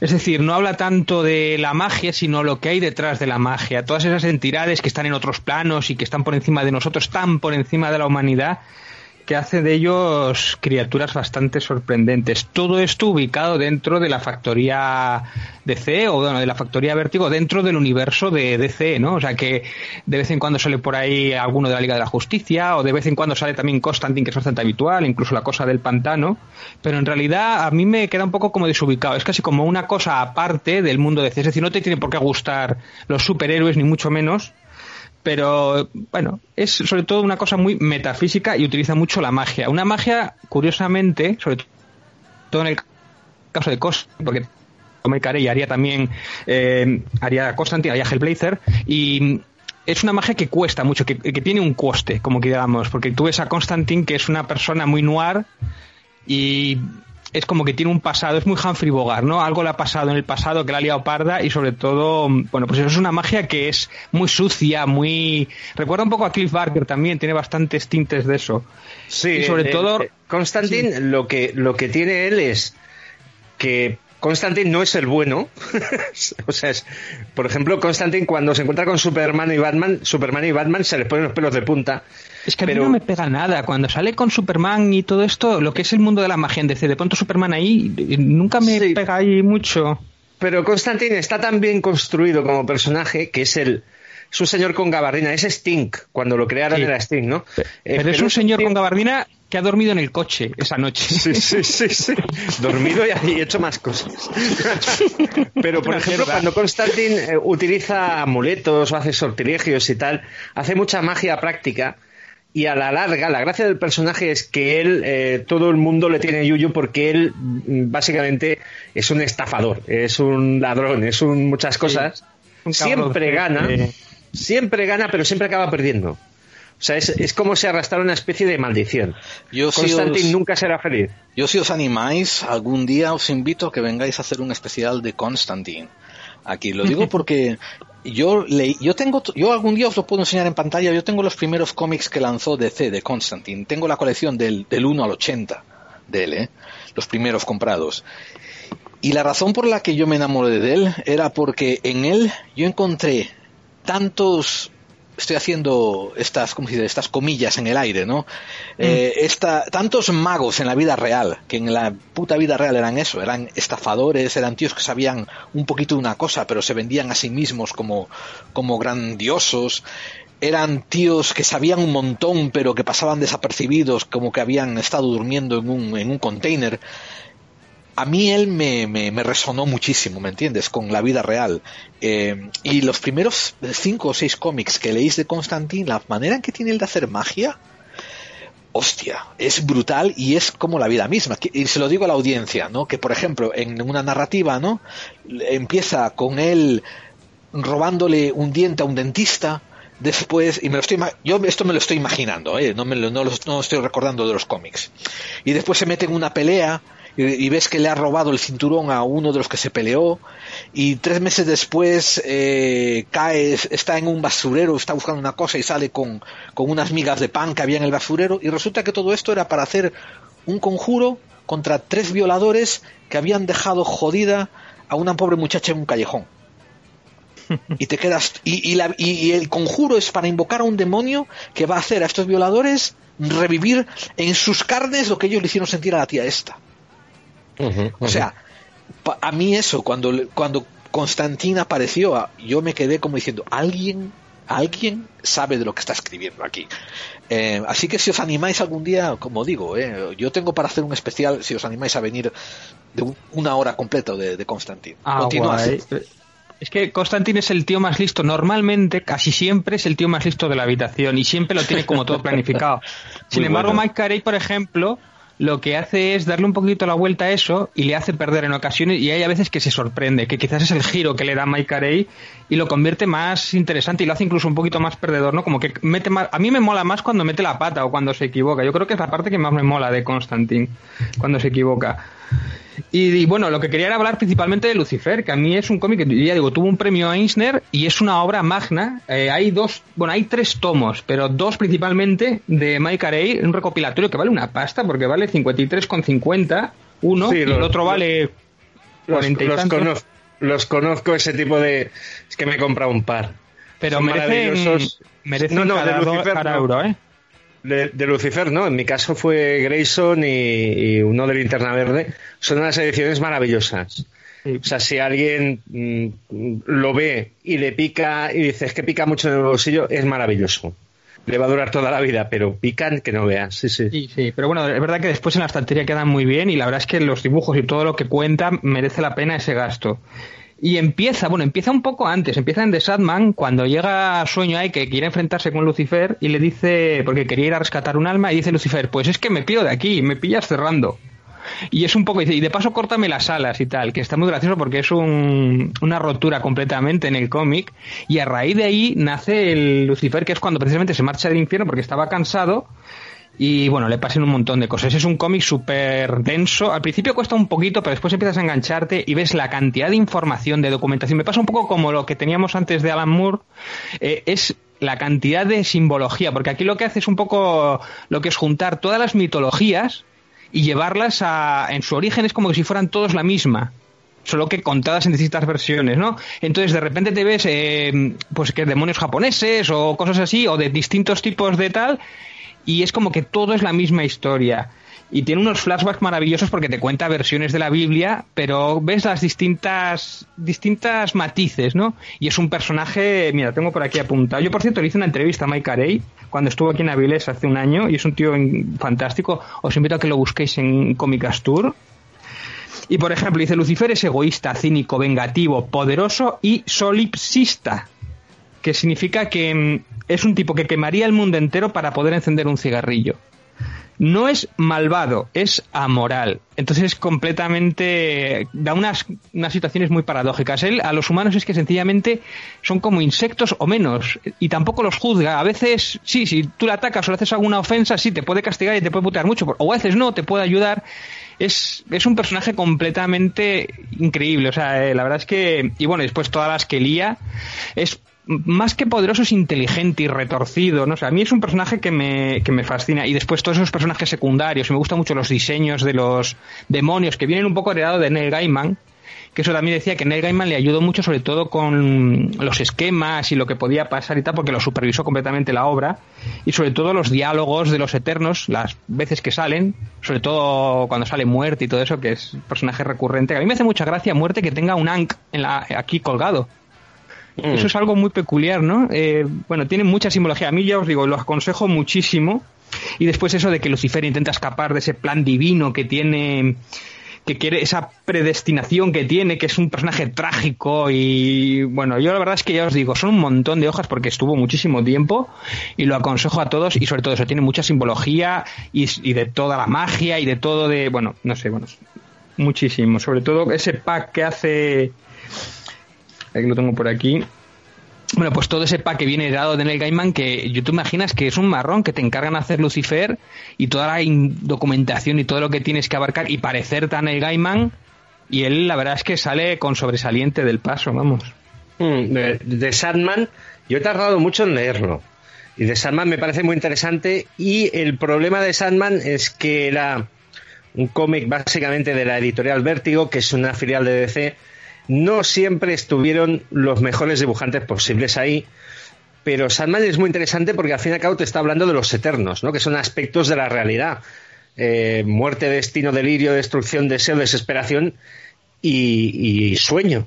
Al fin y al cabo, Morfeo, que es el protagonista. Morfeo por ejemplo, tiene, tiene historias, es un cómic muy fragmentario, eh, pero tiene historias donde él, el dios del sueño, viene a ser como un dios de la inspiración, por decirlo de alguna forma. Y tiene un poco Es- de musa, sí. Sí, exacto. Tiene, por ejemplo, el capítulo eh, de la- del sueño de la no- el sueño de una noche de verano de Shakespeare. Ese, ese es conocido, o sea, ese tuvo varios premios, me parece. Además, ese está simpático también, sí. Claro, van a, van, a, van a hacer la obra del sueño de la noche de verano delante de los seres feéricos, ¿no? De los faunos y de todo esto. Y entonces los actores se transforman y, y le están escenificando algo que Sandman le ha transmitido al bueno de Will a través de los sueños para que lo pueda escribir. Es decir, eh, eh, cada uno de los aspectos que encarnan los eternos son aspectos mm, positivos o negativos. La muerte no es muerte no es un personaje villano. Ay, Dios Muerte- mío. Muerte, hace- muerte fue la primera vez que estuve así, así de cerca de hacerme un tatuaje. La representación que tuvo ese dibujante de lo que era la muerte, una muchacha gótica de pelo negro, cara blanca, divertida, entretenida, amante de la vida. Sí, sí, Bueno, son sí. todos muy emos, ¿eh? son todos muy de, de- de los 80, de los Ah, sí, 90, muy son de los punk, 80, tienen una estética así muy tal. Claro, pero, pero ellos, eh, hay esa especie de retroalimentación. Estamos hablando mucho de magia, del, del- del- de que se basa hasta cierto punto. En todos estos autores veremos que se basa en cada uno de nosotros somos capaces de proyectar, de crear. Entonces eh, hay esa, esa cosa de que estos eternos, en el fondo, existen porque eh, representan aspectos de la humanidad, es decir, no tienen la individualidad que ellos desearían, ¿no? No, no, no son felices, simplemente son lo que son y hacen lo que hacen. Muerte, por ejemplo, mm, cuando ves a muerte es que te viene a buscar porque has acabado. Entonces, eh, digamos que es la más humana porque es quien tiene más, más tratos a diario con la humanidad. Y de hecho hay una historia de muerte que es el alto coste de la vida, creo, que va de la muerte que se toma un día, un día para vivir y un día para estar y un día para disfrutar, un día para irse a un concierto de rock and roll y demás. Mm. Y en cambio Morfeo es ese personaje que es el protagonista, es, es el Sandman, al cual estrangularías, porque sí que es emo. Es muy emo. Entonces, cuando tiene interrelaciones con, con personas reales, hay uno que es inmortal, que cada, cada año se van y se toman una copa, ¿no? Y, y se interesa con él con, curiosidad. Dice, bueno, ¿este año qué has hecho? Dice, este año estoy en la ruina. Vuelve el año siguiente. ¿Este año qué has hecho? Dice, no, me he hecho rico. Eh, he vivido esto, me he casado. eh", y, y cuando este va cumpliendo años y empieza a enterrar a esposas, a hijos, a hijas, a nietos y a nietas, se hastía.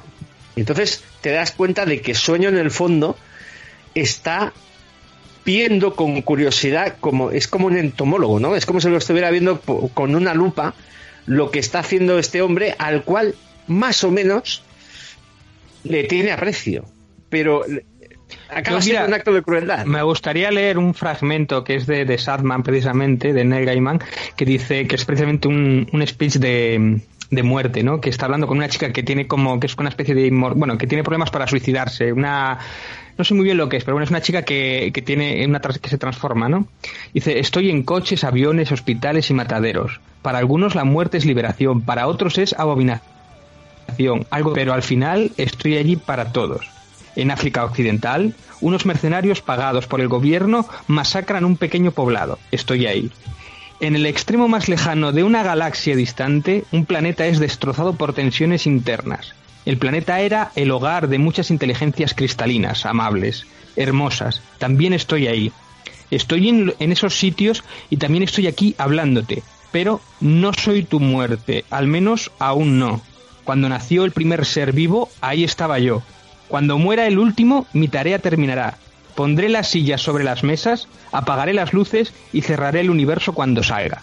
A mí me parece sublime, ¿no? Esta metáfora Sublime. para que la persona lo entienda, que eso lo hacen mucho, lo de utilizar metáforas para explicar la magia, es maravilloso. Eso solo Neil Gaiman y muy pocos yo creo que están al alcance. Voy a hacer una voy a hacer una corrección siguiendo lo que tú estás diciendo, David. Esto en comics, en el Comic Review Magazine, que creo que ya dejó de publicarse hace 10 años, en aquí, pues hace como hace 20, pues le entrevistaron a Neil Gaiman y le preguntaron por por por esto, por el por, por sueño y su creación de Morfeo y todo esto. Y hubo dos cosas que me apasionaron. Una que, dice, una que dijo, que me llamó la atención desde el punto de vista del cómic, que se había inspirado, a, a, que había seguido las directrices de Will Eisner, el creador de Spirit, diciendo que quería que Morfeo fuese un conductor de historias, no el protagonista de ellas, como Spirit es el conductor de las historias de la gente con la que se encuentra. A lo cual yo me quité el sombrero y dije, chapó, ¿no? Esto está genial. Pero otro punto que me dejó alucinado, y yo tendría de aquella 30 años, 25 años, era que Neil Gaiman dijo que su manera de, de entender estas entidades que él estaba representando en cómic eran como entidades daimónicas que vivían en un diferente contexto de la realidad y que en cierta manera nos envidiaban por todo lo que nosotros vivíamos con nuestra efemeridad. Que eso es parte de lo que habéis estado discutiendo ahora vosotros, habéis estado comentando. Y eso es algo que después se refleja en otros autores esotéricos, diciendo que la, o sea, que la razón por la que demonios, ángeles y otros seres de otras dimensiones quieren interactuar por nosotros, con nosotros es por lo que tenemos que ellos no pueden alcanzar. Es que mira, claro, lo que has eh, dicho de eh, conductor de historias, eso lo repite también en Lucifer. Realmente es un secundario de lujo, un secundario importante. Muchas veces que la historia empieza contándote la historia de un personaje y al final, igual en la última página sale Lucifer o al final sale Morfeo, pero te ha valido esa historia para ambientarlo en ese universo, la historia que él te quería contar. Después sí, hay, hay tramas o hay arcos que sí que son más importantes, pero es como una excusa para contar algo que realmente quiera. Y ese esquema, ya te digo, lo repite en Lucifer. Exactamente claro, lo mismo. Pero... Pero Lucifer es, el ejemplo de mm, palmario de cómo son estos eternos. Lucifer no es exactamente un eterno. Lucifer es el encargado del infierno y lo verbaliza muy bien. Está muy divertido aquel número. Dice que estoy hasta las narices de quemar y de, hacer barrabasadas a la gente porque esto ya ha perdido la gracia. Digo, si yo lo que quiero es ir y, y tomarme una copa y echar un polvete y vivir la vida, o sea, mm. vale, yo me, me, rebelé contra Dios y Dios me ha mandado aquí a llevar el campo de concentración, estoy hasta las narices, que me voy. Y entonces, claro, se queda el problema de que el que tiene que gestionar eso en un principio es Morfeo y no quiere. Entonces bajan dos ángeles y ba bajan con la misión divina de continuar torturando a gente en el infierno, pero números después se pasan por ahí y están hasta los pelos. Dice, pues estoy entendiendo lo de Lucifer, que esto es muy aburrido. es que esto no mola nada. Pero claro, son, son entidades que se retroalimentan, o sea, existen porque existe el ser humano.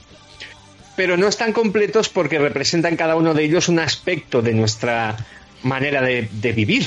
Yo lo veo o de más, nuestros sentimientos. Yo lo veo más bien bueno, a lo mejor tú tienes razón, Albert, que así es como los diseñó ¿eh? el, el, autor.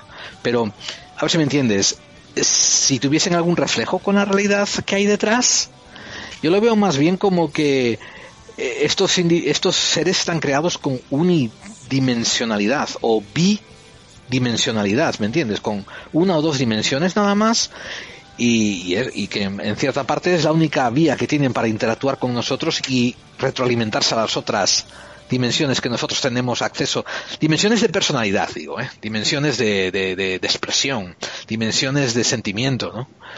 Y... Claro, pero, pero por ejemplo, muerte, cuando hay alguna escasa reunión familiar, mm. ¿vale? Eh, muerte es quien mejor conoce a la humanidad porque aunque llega al final de nuestra etapa, es quien más ha interactuado, quien más nos entiende y quien es más normal. Entonces se queda mirando a Delirio, pobrecita mía, que está como está, a desesperación, a Morfeo le llama soso de los cojones, con sí, perdón, sí. y tal, y se ponen a hablar del hermano perdido, que si no recuerdo mal, el hermano perdido era destrucción. Destrucción. No, claro, destru destrucción creo que es el hermano perdido que no hablan nunca de él hasta que se van a buscarlo y le dicen tienes que volver. Y dice, Corcho, que no ves que la gente se está, está apañando muy bien sin que esté yo para motivar. No tengo que hacer Sodoma y Gomorra, que ya se han apañado. La bomba nuclear no es mía. Dejadme vivir. Bueno, de, de Mike Carey hay otro cómic que tiene que es un writer, que también tiene algo que ver con la magia y tiene que ver también con esto de las musas y la creación, porque es de un escritor y, se mete mucho dentro de la literatura y de que si su padre era mago y tal. Lo que pasa que, bueno, a mí esa no me hizo tanta gracia. A él, a Mike Carey sí que es su cómic favorito y también es de, de Peter Gross, que es con el mismo que hizo Lucifer mayormente. Y a él le gusta mucho, a mí ya te digo, no me hizo demasiada gracia. Y entonces, em, algo más de Carey que mencionar, lo pasamos al siguiente, ¿cómo lo ves, David? Mm, Creo que hizo unos, unos X-Men muy malos, Mike Carey. Bueno, tiene una película que salió hace poco y escribió un libro que era La chica de todos los dones, que no estaba mal, que era de zombies. Y escribió el libro también, el guion. De hecho, cuando yo le entrevisté, llevaba hace un año que salía y tal, y estuvimos hablando de Jean Close, que era una de las protagonistas, y él estaba encantado con, con ella y hablaba. Y, eh, y no sé si estaba haciendo algún guion más, alguna cosa por ahí. Hmm. Bueno, Albert, ¿qué nos tienes preparado para la recta final? Pues bueno, vamos a hablar del Divino Calvo, que este es de los míos. Pero creo que es calvo voluntario desde hace mucho tiempo. Eh, vamos a hablar de Grant Morrison, el Vale. guionista escocés. Grant Morrison es uno de los popes en estos momentos y tiene esa relación con Alan Moore de con lo que yo te he querido, Alan, y lo mal que me has tratado siempre. Y ahora se dedican a insultarse en entrevistas y tal. Pero bueno, él también es mago. Es mago y le viene a él eso, ¿cómo lo diría? Pasó a principios de los 90, él ya se había establecido en el mercado americano. Había hecho Animal Man, que estuvo muy original. Animal Man es uno de esos personajes tontos. Es alguien que puede tomar los poderes de los animales, ¿no? Pero cuando él lo agarró, hizo mucho metacómic. Era un cómic en el que, por ejemplo, en un momento determinado, la familia de Animal Man muere y Animal Man se queda así dice, pero por el amor de Dios, ¿cómo puede alguien haberme hecho esto? ¿no? Y aparece la, eh, Grant Morrison en la puerta. Dice, hola, soy el guionista de esto. Estás dentro de un cómic y lo he hecho porque creo que hay que subir las ventas. Y entonces hay un número maravilloso con Grant Morrison dentro de su cómic explicándole que a su personaje que es de ficción y que todo lo que ocurre depende de él y de que el editor le diga si se vende o no se vende el cómic. es maravilloso. Luego pasó a hacer Patrulla Condenada con unos, un- unos guiones que eran delirantes. Hay un personaje que es Robotman que en uno de los cómics dice, ¿qué estamos haciendo? Y le dice, bueno, estamos persiguiendo al villano que es el surrealismo. Dice, no, no, ¿qué estamos haciendo en general? Nuestras aventuras no tienen sentido. ¿No os dais cuenta? Superman no lucha contra el surrealismo. Superman lucha contra los invasores extraterrestres. ¿Qué estamos haciendo aquí, no? En fin, que eh, alcanzó un notable éxito y llegó a hacer Batman Arkham Asylum, que se vendió un montón y le dieron royalties por un tubo. Y él eh, estaba pasando como una especie de etapa de depresión personal. Hizo una búsqueda, una búsqueda personal. Se movió, viajó por el mundo, intentó aprender cosas. Es, un hombre que en su infancia pues estaba muy marcado porque sus padres eran activistas, ¿no? Activistas contra el gobierno, contra las nucleares, contra la OTAN y cosas así por el estilo. Y siempre pues ha estado motivado en una especie de pensamiento fuera de lo que es normal. Entonces él decidió hacer un cómic con todo lo que le molara. Es decir, las historias de ovnis, las historias de conspiración, las historias eh, sobrenaturales, las historias de espiritismo. Y entonces creó Los Invisibles, que vendrían a ser un grupo de gente que lucha contra el sistema en mayúsculas. Entonces, eh, hay cómics de los invisibles que se que basan en que han encontrado al nuevo Mesías, que es un chaval de Manchester, que es un delincuente, y que él puede acceder a los anteriores Mesías que han existido, el último, por cierto, John Lennon. Vale. Eh, todo eso se va hilando, hay como una especie de mega conspiración porque tiene que llegar el anticristo eh, para gobernar el imperio británico y a la vez se acerca algo que se llama el Barbeliz. Barbeliz cambiará la humanidad, el Barbeliz llegará y lo cambiará todo, que es algo que viene del espacio. En fin, Los Invisibles no es muy fácil de explicar, es un cómic bastante, eh, ¿cómo te diría? Bastante verso suelto, número tras número. A Morrison le daba por explicar un viaje astral del protagonista que era King Mop, que era él, era él, era el dibujado, eh, viajando a la India al año 1915 a tener una charla con una señora allí y hablar de cosas espirituales. Era todo muy loco. Pero en la propuesta que él tenía es que este cómic tan extraño durara hasta el año 2000, hasta el cambio de milenio. ¿Por qué? Porque él lo que quería hacer con los invisibles era un hipersello. Y aquí lo vamos a dejar, porque el, el hipersello tiene que ver con la faceta mágica de Morrison.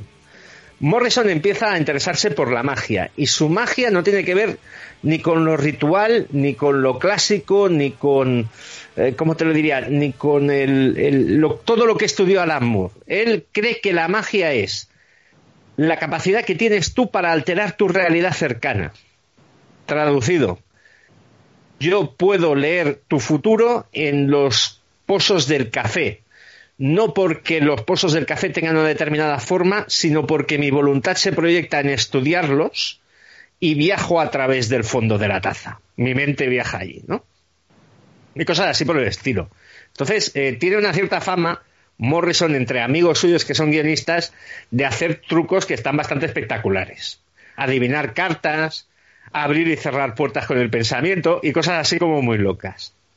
Entonces, alguien tan escéptico como es Warren Ellis lo dice. Dice, un día eh, me apareció en la habitación del hotel, la puerta se abrió sola, entró el desnudo con la sábana atada en la cabeza, me dijo, eh, esto va a cambiar, se dio la vuelta, salió y la puerta se cerró sola.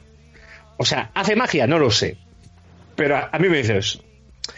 Bueno, pues él en Los Invisibles lo que quiere hacer es un hipersello, que es utilizar esa capacidad que él afirma poder demostrar de poder cambiar la realidad, tu realidad cercana. Y el hipersello sería volcar todo lo que le ocurría a él de una forma metafórica dentro del cómic, por ejemplo, una enfermedad que él tuvo, plasmarla en los guiones, eh, una vez que vio a Aliens ponerlo también allí, eh, todo lo que le interesaba, todo lo que se le ocurría, todo lo que ocurría en su vida estaría en los invisibles.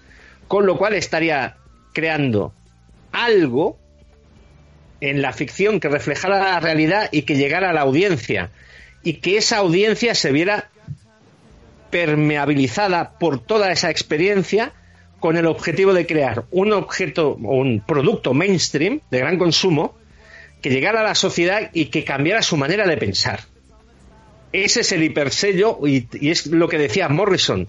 Por favor, comprate el cómic, todavía no hemos acabado el hipersello. Tiene que llegar el Barbeliz en el 2000. Eh, toda esa historia del hipersello la explica él y es muy conocida dentro de, la- de los diletantes del cómic, pero Los Invisibles, no os voy a engañar, es una lectura francamente muy extraña. Muy, muy modesto, ¿no? Lo de querer cambiar el mundo y todo esto. Esta gente es modesta, ¿no? Tiene metas muy pequeñitas. Sí, pero si tú le explicas a Morrison, oye, que yo me he leído Los Invisibles, me he leído tu experiencia y Los Invisibles me lo he leído yo, eh, 25 más en España y Perry en Ornitorrinco, él te dirá, no, lo consiguió, el hipersello funcionó. ¿Por qué? Porque Matrix, Matrix, Sí. cuando se rodaba Matrix, determinadas escenas de Matrix están sacadas de los invisibles viñeta a viñeta. La pastilla, el espejo, ¿sabéis cuando toma el espejo y toca, eh, cuando toma Sí. la pastilla y toca? Eso está sacado de allí. La tortura a Morfeo está sacada de allí. Muchas cosas de los invisibles están en Matrix y él dice que el hipersello funcionó porque inspiró a Matrix. Y Matrix sí que cambió la forma de entender la cultura popular. No tan solo por lo, por lo visual, sino el concepto de, eh, de lo que es Matrix. Matrix es una realidad que no es la nuestra. Matrix es algo que nos controla y que no vemos. O sea, cuando a la gente le dices, estás viviendo en Matrix, ya ha adquirido significado por sí mismo. Y eso Morrison se lo atribuye a su obra, a su cómic. Por lo tanto, para él ha ganado. Bueno, las, hermo- las hermanas Wachowski estas copiaron prácticamente todo, ¿no? Pero también copiaron al manga esta, al- a la estética y todo esto, que es muy manga, muy anime, que es cyberpunk. ¿Cómo se llama el manga este? Lo de las letras y todo esto, es que lo estaba buscando. Sí, sí. El, a ver, eh, pudieron robar, por ejemplo, eh, Matrix es un gran contenedor, por ejemplo, de cosas filosóficas entendidas a medias, hay que decirlo, de la estética del cine de Hong Kong, de las artes marciales, del manga del cyberpunk, de Neuromante, de los invisibles, sin duda alguna. Es, es un gran contenedor. Es como si hubiera llegado una etapa, la cultura popular, en que alguien hubiera dicho, si lo junto todo, puedo hacer algo con sentido. Y eso fue Matrix.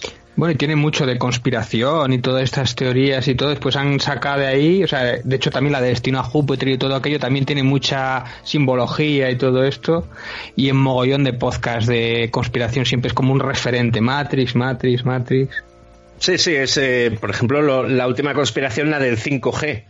Eh, ah, bueno, gran conspiración, sí. Es una conspiración maravillosa. Claro, cuando llegue la vacuna al COVID, que tiene que llegar, pero tardará, vendrá con un chip y te controlarán con el 5G. Entonces, yo el otro día grababa con unos compañeros y decía, lo del chip ya es antiguo. Lo del chip es una conspiración de los años 90. La gente no se da cuenta de que en el teléfono móvil hay chips y que te localizan mucho mejor que cualquier cosa que te pongan en el, en el, en el torrente sanguíneo. Y además, el teléfono lo pagas tú y el servicio de que te localicen en Matrix lo estás pagando tú también. o sea, así de claro. Pero bueno, Morrison, eh, después de hacer Los Invisibles, el concepto del hipersello y todo el rollo este, se quedó con algo que trasladó a algo que, que produjo hace unos años para DC Comics. Se llama el multiverso.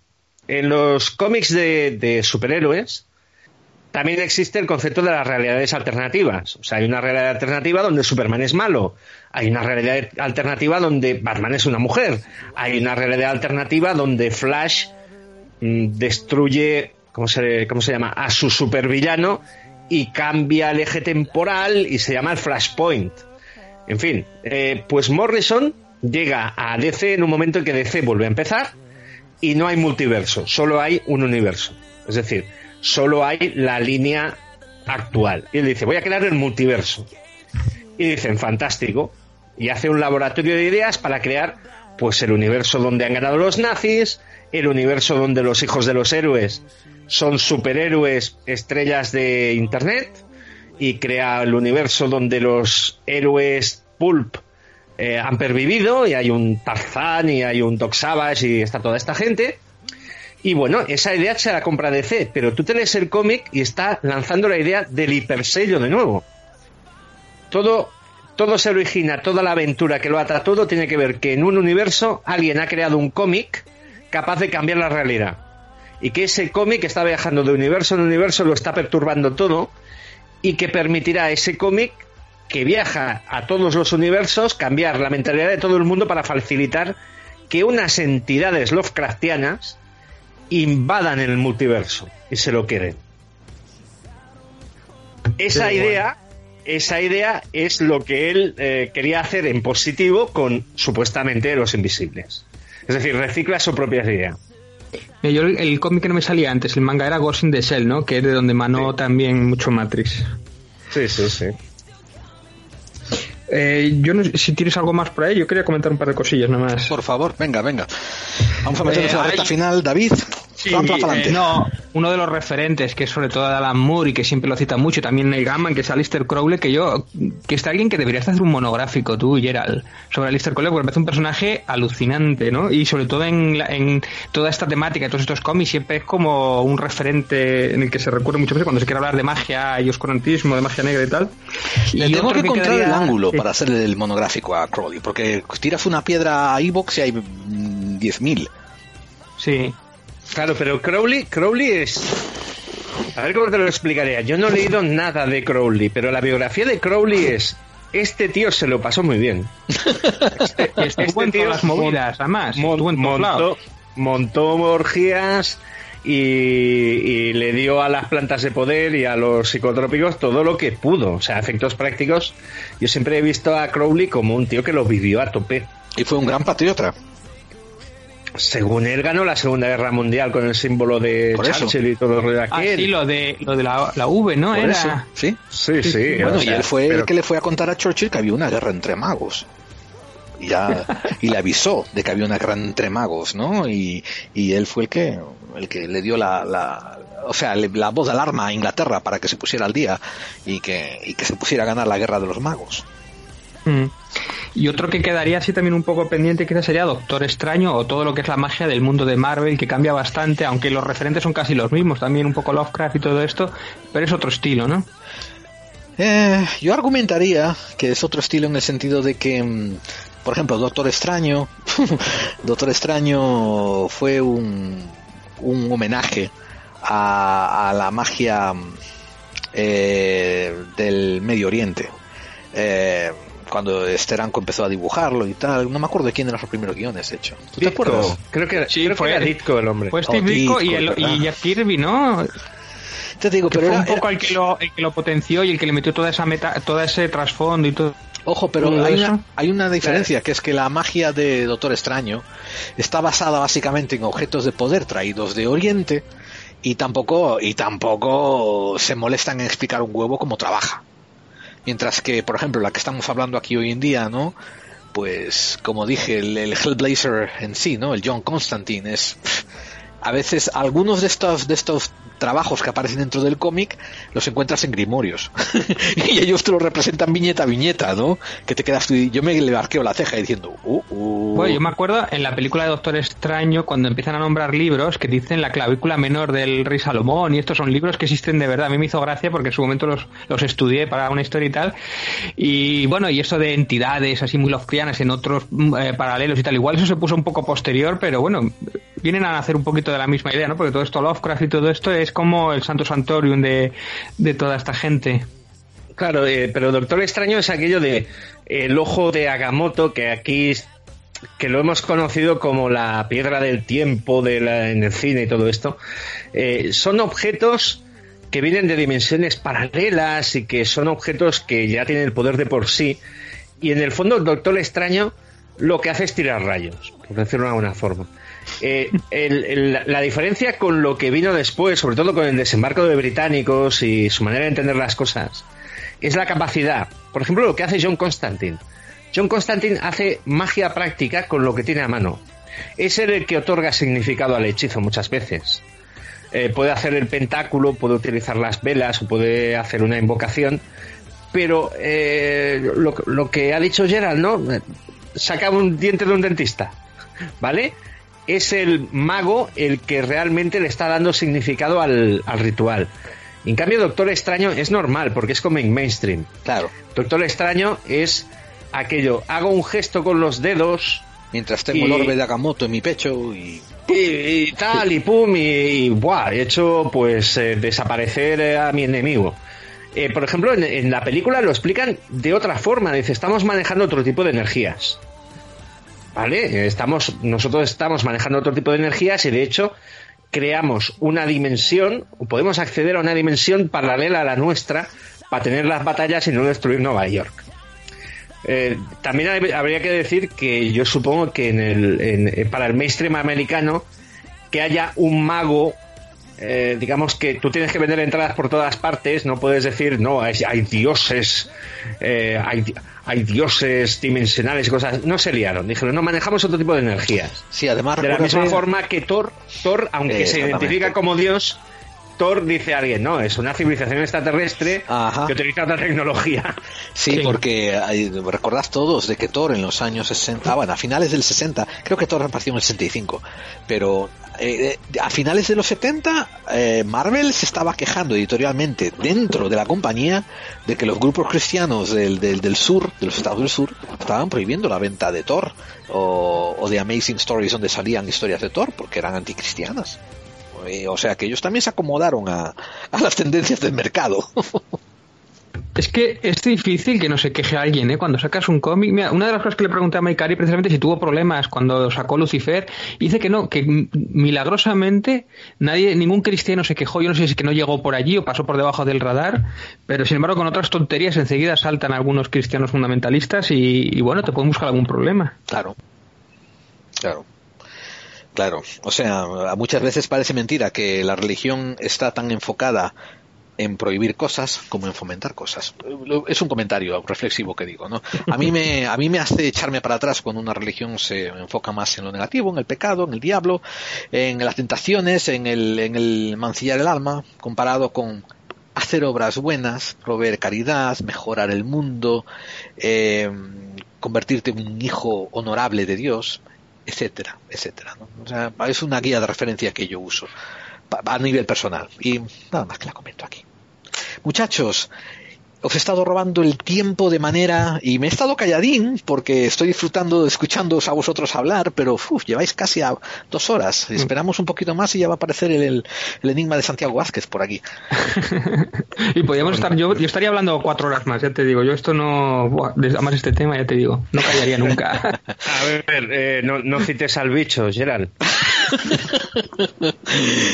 Y eh, Albert, es que te lo digo en serio una vez más, es una pasada escucharte y, gracias por compartir con nosotros eh, tanto conocimiento. Si la gente te quiere seguir, ¿qué me- medios de contacto tienes y dónde te, dónde te pueden encontrar?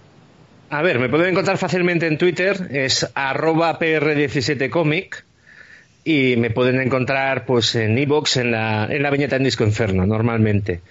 Y si me permites, tenemos un podcast. ¿Puedo hacer spam?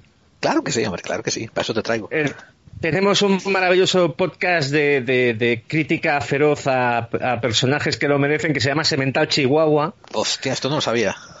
Eh, sí, es básicamente un podcast de humor un poco vinculado a la actualidad y a personajes de, de la España popular, ¿no? Algunos los tratamos con más cariño y otros los arreamos. Semental Chihuahua. Semental Chihuahua, que es un, es un anuncio que vio un compañero. Semental Chihuahua, ¿te imaginas un perro muy bien dotado sexualmente?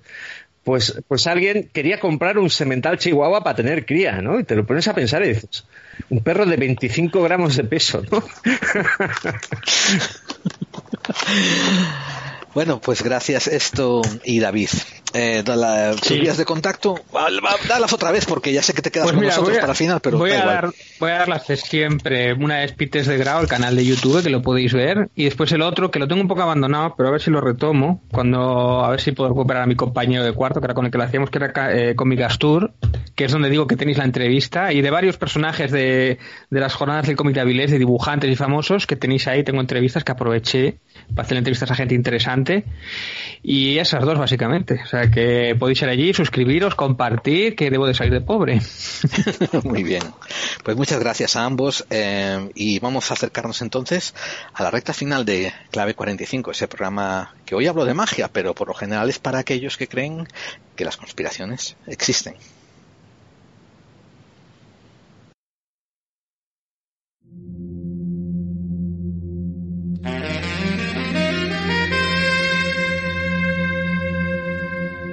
Estás escuchando Clave 45. Clave 45. Clave 45. 45.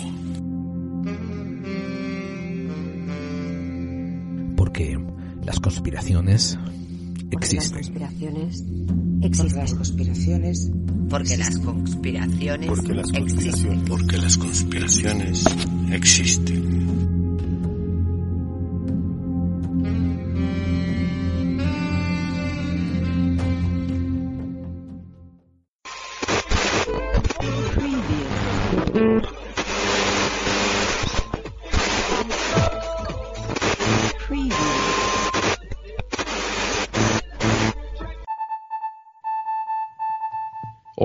Hola, soy Mitoa Edjan Campos del Vórtice Radio. Estás escuchando Clave 45. Y si estás escuchando esta transmisión es porque eres parte de la resistencia. This is Chaos. It's a beautiful, balmy Southern California summer day. It's 80 degrees.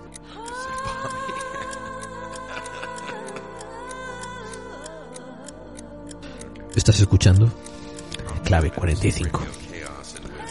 Un programa para aquellos que sospechan que las conspiraciones existen.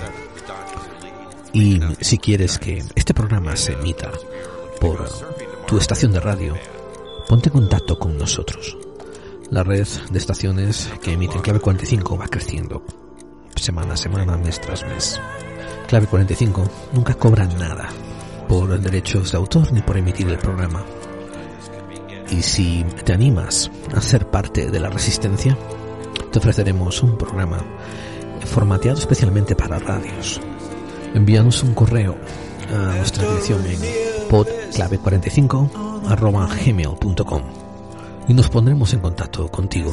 Y así, poco a poco, todos estaremos contribuyendo a aumentar la resistencia.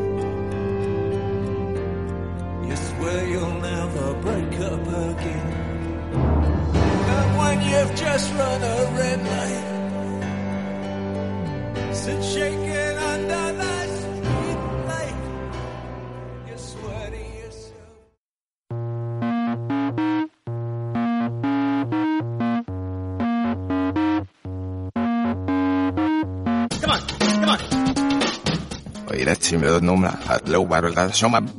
Eh, no, laudes no dos den, no hizo hombre de yucan se Se verá el pset naudas duxes a consimol, se, odnas duxes a hacer checoche.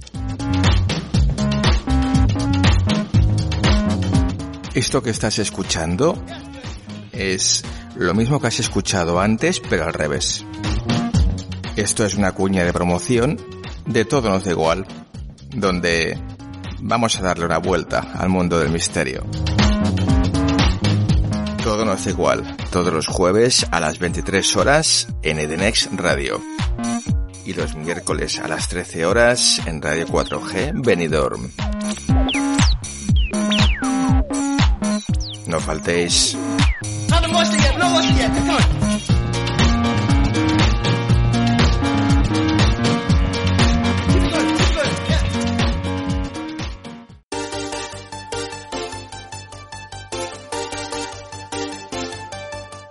Desde lo paranormal hasta lo místico, desde lo desconocido hasta lo científico, ya estamos aquí y somos Hombres de Negro, todos los miércoles en exclusiva a las 11 de la noche en edenex.es y todos los jueves en iVoox.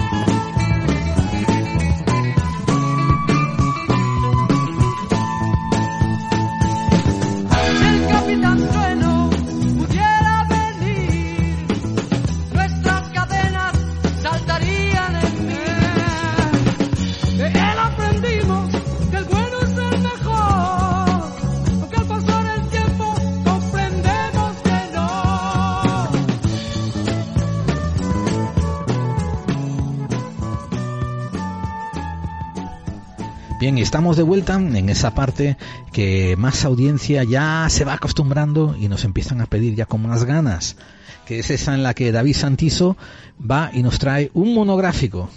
¿Qué tal, David? ¿Estás ahí? Sí, aquí estoy, aquí estoy. ¿Y de qué va a ir tu monográfico hoy? Mi monográfico, pero no, hoy no, hoy no tocaba, ¿no? Hoy, hoy vamos a charlar ahí. Hoy tenía cháchara apuntado en el guion. Cháchara que puede durar dos horas, porque yo es ponerse a hablar contigo y podemos acabar hablando de, de cualquier cosa, ¿eh? O sea, de... mm, No, efectivamente, estoy de broma, estoy de joda. Eh, ya, habíamos, ya habíamos hablado y dicho que, que no, que no había, no había, no había nada que, ya que David estuvo ahí mitad de la, Algo me olía, ¿eh? Algo me olía. ya que David estuvo ahí mitad de la entrevista y estuvo y tuvo su exposición, pues íbamos a saltarnos ese segmento que él suele hacer y íbamos Claro. a pasar a hacer los correos oyentes, lo- el misterio recomendado y nuestras impresiones, nuestras impresiones tan vitales que cambian el mundo. Compartir nuestra sapiencia con la audiencia. Sí, la verdad es que es- eh, arreglamos el mundo nosotros con nuestros comentarios. ¿eh? La verdad es que Sí, sí. Bien, y a ver, vamos a empezar entonces por partes, ¿te parece? Eh, sí, eh, empezamos por comentarios. Empezamos entonces por... No, solemos hacerlo siempre por misterio recomendado, por las cosas Ah, recomendadas. Vale, vale. Es que tengo aquí, tengo muchas cosas, además con- relacionadas con el tema que hemos hablado hoy. Claro, claro. Bueno, primero recomendar fervientemente todo lo que son las películas de animación del mundo de DC. Es decir, las de actores reales son mayoritariamente una puta mierda, pero todo lo que es el mundo de animación, las películas de animación, esas películas que hace la Warner del mundo de DC son maravillosas todas. Por ejemplo, de Marvel es todo lo contrario, normalmente funcionan mucho mejor las películas de actores reales. Y tengo aquí apuntadas algunas relacionadas con el tema como es la Justice League Dark, que salió precisamente este hace poquito, hace unos meses, Apocalipsis Wars, que tenemos la Liga de la Justicia Oscura, o sea que sale ahí el señor Constantine y salen algunos más por ahí, y está, está muy simpática. Todo lo que podía haber sido la Liga de la Justicia, la película, todo aquello que faltó en la película de actores reales, pues lo tenéis aquí de verdad, pero bien. Y también hay una serie de televisión que son pocos episodios, cinco o seis episodios, que es una serie de Constantine, la ciudad de demonios. O sea, de Constantine tenemos bastantes cositas bastante curiosas. Que además sale un actor y lo dobla el mismo actor que salía en, en su serie, que era de, de esta de La Rouverse, que hace de Constantine. No sé si la has visto alguna vez, la serie. La he visto, la he visto, la he visto. La, he visto. Y la serie, de verdad que le faltaban un poquito de medios, pero un poco lo que le falta un poco a la Arrowverse, que se le perdona. Pero la serie aquella queda una temporada y se canceló. Empezaba muy bien, después bajaba un poquito, pero el personaje era él.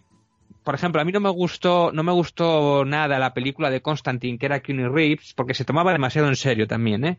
Pero sin embargo, la, este personaje que, eso de que veas a Constantine y sepas de que mmm, está tal y como está vestido, con el pelo rubio, fumando, y que ves que está hecho polvo, que ves que está de resaca, que ha dormido en el coche y todo eso, es que lo clava, y la actitud y el personaje está muy bien.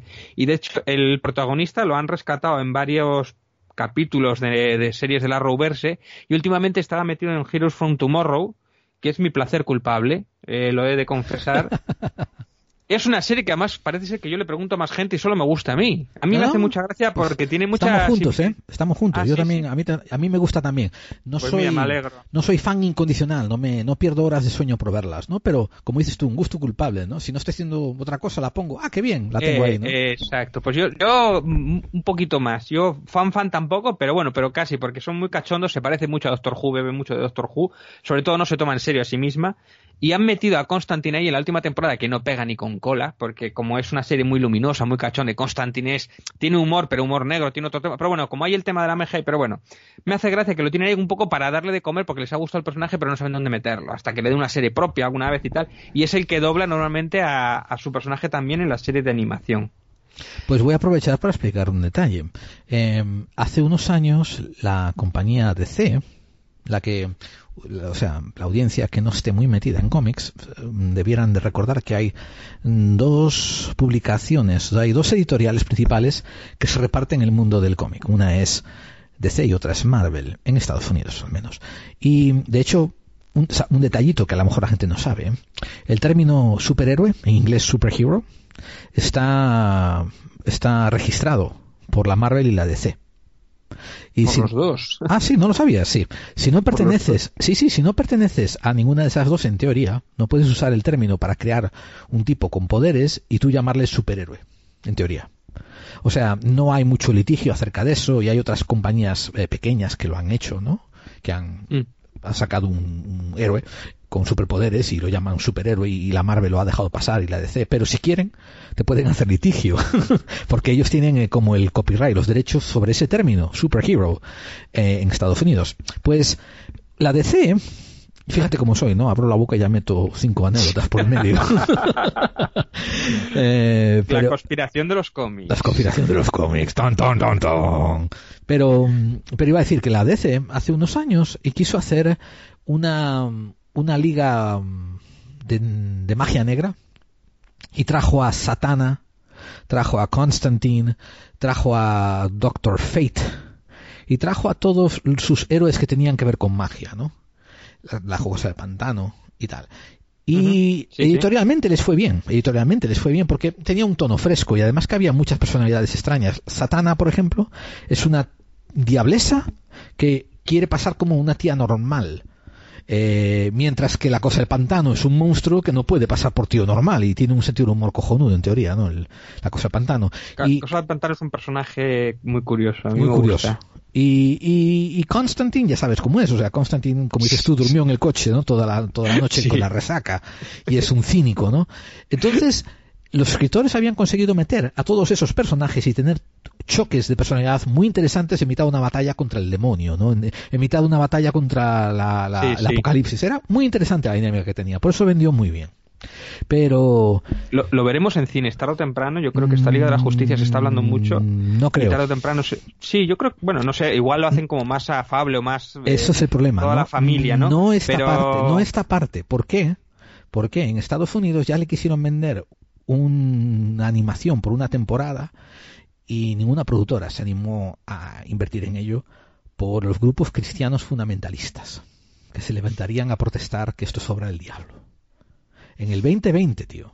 Y esta noticia la, leí hace como un año o dos. ¿eh? La noticia que yo me leí me vino de CBR News eh, y decía precisamente eso, que el último, el último inversor para una serie de animación sobre el Justice League Dark Magic se echó atrás, argumentando que, que estaba de acuerdo con los otros que se habían echado atrás, diciendo que el cristianismo fundamentalista era muy fuerte todavía en Estados Unidos para aceptar esto. Bueno, yo, creo que sí que van a tardar. De hecho, han- es que se ha puesto un poco de moda todo esto de la Liga de la Justicia Oscura y tal. Pero bueno, yo creo que, seguro que encuentran por ahí manera de hacerlo. Ya te digo, si no se metieron con, con Lucifer y todo esto, que Se había ahí metieron, se mucha metieron, caña. se metieron. Pero, pero muy poquito. Dieron su problema, pero muy poquito, muy transversal. O sea, Eh, quisieron meterse mucho, lo que pasó fue que no les dieron cabida a sus protestas. eso es lo que hay que hacer. Eso es lo que hay que hacer. o sea. Eh, pero seguramente lo que pasará con esto será que lo exportarán a Japón. Japón que no tiene ningún... Japón lleva... mm, no tiene prejuicios. No sí. tiene ningún prejuicio desde hace décadas, ¿no? De meter demonios por todas partes. Lo harán, y lo harán bien, y lo harán con su animación y tal. Y después eso lo venderán al mercado americano para quien lo quiera comprar. Pues imagino que. Sí, imagino que sí, sí. Pero bueno, eso ya sabes que hasta que llegue un inversor y después eh, funcionará. Bueno, tengo más cositas por aquí, más recomendaciones. Cuéntanos, bueno, cuéntanos. bueno, hablando de magia de Witcher, yo creo que The Witcher es obligatorio. La serie de televisión que sacaron ahora, el videojuego que ya tiene algún tiempo. eh, de hecho, la serie trata muy bien la magia. Yo no sé si la viste. A los dragones no tanto. Soy Pero- tremendo fan de ella, ¿eh? Sí, pues sí, a los dragones no los trata tan bien, pero a la magia, por ejemplo, de hecho son mis capítulos favoritos, eh, creo que es el segundo o el tercero, que te cuenta cómo, cómo son, cómo estudian la magia cómo los tratan y cómo los preparan, o sea, como un Harry Potter, pero en, en siniestro, un poquito, las torres de magia y tal, a mí me gustó muchísimo, y sobre todo el personaje femenino y tal, es una serie que todavía está un poco verde, que tiene que mejorar, pero tiene cosillas interesantes y a ver para la segunda temporada yo estoy deseando verla. Y otra, otra que me gusta muchísimo, que es, eh, no sé si la conocerás, Full Metal Alchemist, sobre todo la que es Brotherhood. Conocido. No, esa no, no, esa no, conozco la original. Esta, la, la original, que mm, el problema es que, eh, bueno, las ves y son casi iguales, pero la original, que tiene varios años antes de la de Brother- Brotherhood, lo que pasa es que se les acabó el, com- el manga, la alcanzó. Que eso les pasa mucho a los japoneses, que alcanzar, que tiene cojones también, alcanzar en animación en la serie al cómic, entonces tener que esperar e inventarse algo para hasta que llegue el, artista de verdad y siga con el guion, ¿no? Les pasa con Dragon Ball y con otras cosas, ¿no? Pues eh, la original alcanzó el cómic, entonces después hicieron una película como, para acabar, pero era como un cuarto del, del manga. Entonces después, una vez que ya se acabó el, el manga, entonces hicieron otra vez la serie desde cero y la contaron entera y no tenía nada que ver con lo que era la premisa sí, pero después para cómo evolucionaba era otra cosa. Y la verdad es que las dos están bien, pero la segunda es, es todo esto del tratamiento de la alquimia, del intercambiar algo a, cambio de algo, en el pacto siempre hay algún problema, Natal, es un, bueno, es magia, pero es alquimia y tal, y, y está muy chulo, o sea, el- la búsqueda de la piedra filosofal, porque es la única cosa que se supone que te va a poder intercambiar algo por nada, porque habían intentado resucitar a su madre y tal, o sea, tiene una cosa que además es muy adulta, o sea, tiene un aspecto como muy típico manga, así, chorra y tal, pero después se mete en el tema de la guerra y tiene una relación también con el nazismo, pero ojo, con el nazismo siendo los protagonistas del lado vencedor de la guerra y que han hecho eh, sucesos bueno, no sé, es una cosa muy adulta y que te hace pensar de que la gente, si son, tú estás en el lado, porque ellos se meten en el ejército, y ha habido una guerra años atrás y tal, y no sé, hay un paralelismo con el nazismo y muy interesante, y además de esto que te hace pensar de que en la guerra no eran unos muy buenos y otros muy malos, no, no, no, en la guerra eran, tuvieron que hacer cosas horribles, reprobables y ellos mismos se arrepienten, ¿no? Y ese paralelismo, ya te digo, con el nazismo, con el nazismo que hubiera pasado si hubiera ganado incluso, o sea, es algo me gusta mucho ese, ese mundo poliedro que te hace muy interesante. Y después, sobre todo, nombrar Penny Dreadful también, el tratamiento que tiene sobre la magia, sobre la brujería. Penny Dreadful altamente recomendada, a pesar de que no estoy seguro si tiene su homólogo en cómic. Mm, es que eran, eran uno de estos relatos de terror tipo historias para no dormir o historias de estas, eran como cómics, panfletos que hacían como historias. Entonces es como una recopilación de los cuentos clásicos, un poco lo que hace la Liga de los Hombres Extraordinarios, un poquito así, lo que pasa es que este como un poquito más, más buscando el terror.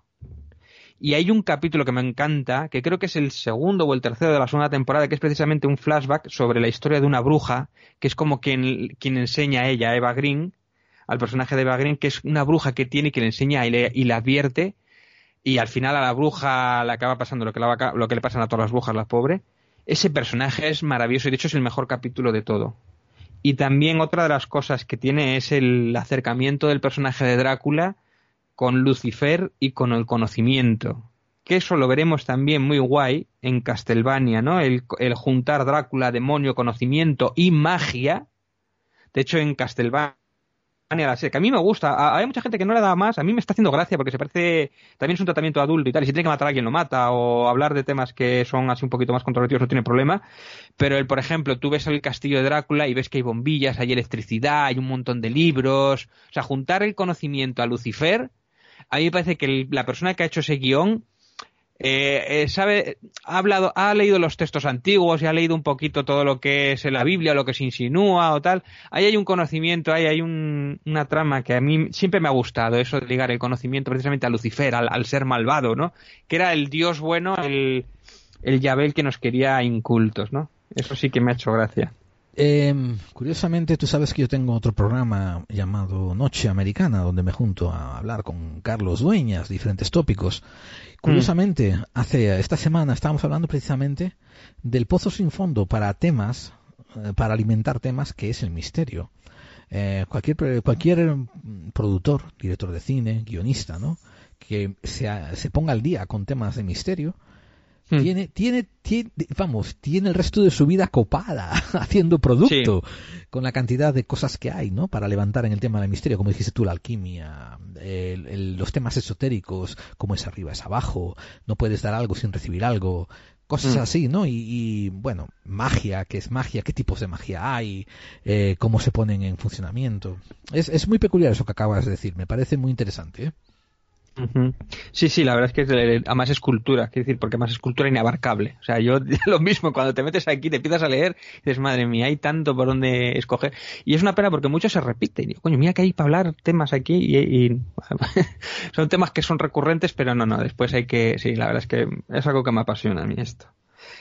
Y poco más, yo no sé si tienes tú alguna recomendación por ahí eh, vamos a ver, vamos a ver, recomendaciones. Eh, mira, voy a barrer para casa y voy a recomendar un programa que hice hace, hace un año más o menos, que em, se titulaba, y era un programa al que le tengo mucho aprecio porque um, encompasaba eh, el principio de la NASA con eh, la magia y mm, estoy buscando el número, aquí está. Fue el número, el episodio 98 y lo titulé El científico, el brujo y el aprovechado. Y cohetes y magia. Y lo saqué hablando eh, sobre un científico de la NASA llamado, a ver si me acuerdo el nombre, uh, ¿cómo era? Bueno, lo sí, dejaré. Mm. Sí me acuerdo de ese programa, sí, sí. Sí, George... Interesante ese programa.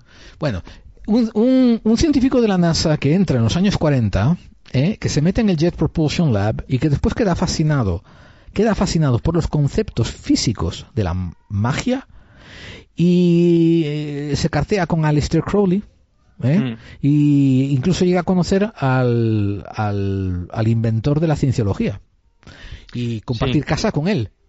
Y curiosamente, hasta en 1945 muere en una explosión misteriosa que ocurre en su casa. Sería invocando a algún demonio o algo seguro. Bueno, bueno, o sea, su famoso trabajo, eh, lo llamó un trabajo mágico, fue invocar a, a, una entidad que hiciese un cambio de siglo y pasó como un año entero junto a, a, a L. Ron Hubbard invocando a esta entidad y dice que al final le fue bien. Bueno, o sea, o sea, tenéis que escucharlo porque es prueba de que a pesar de que mucha gente diga yo no creo en ello, hay otra gente que ha invertido una extraña cantidad de tiempo buscando qué hay detrás de ello. Y eso es más importante que decir creer o no creer. Es más importante conocer. Eh, además recordemos aquel viejo adagio, ¿eh?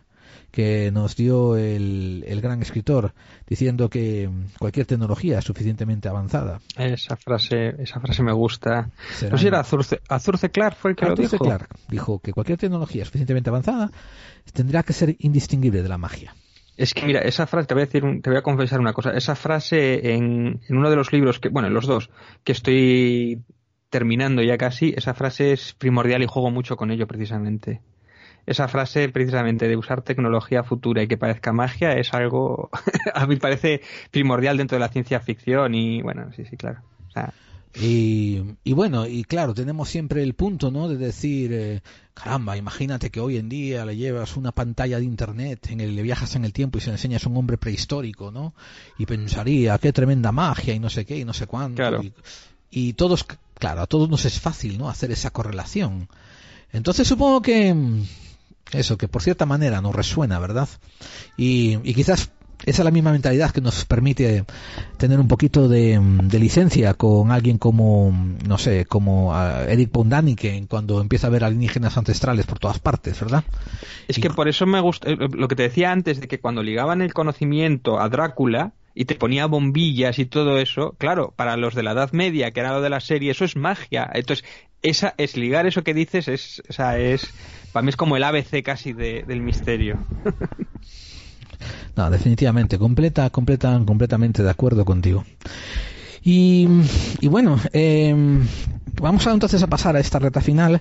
Oye, tiene que venir la banda sonora. ¿Quién es la banda sonora? Son los famosos Poets of the Fall. Y suenan así.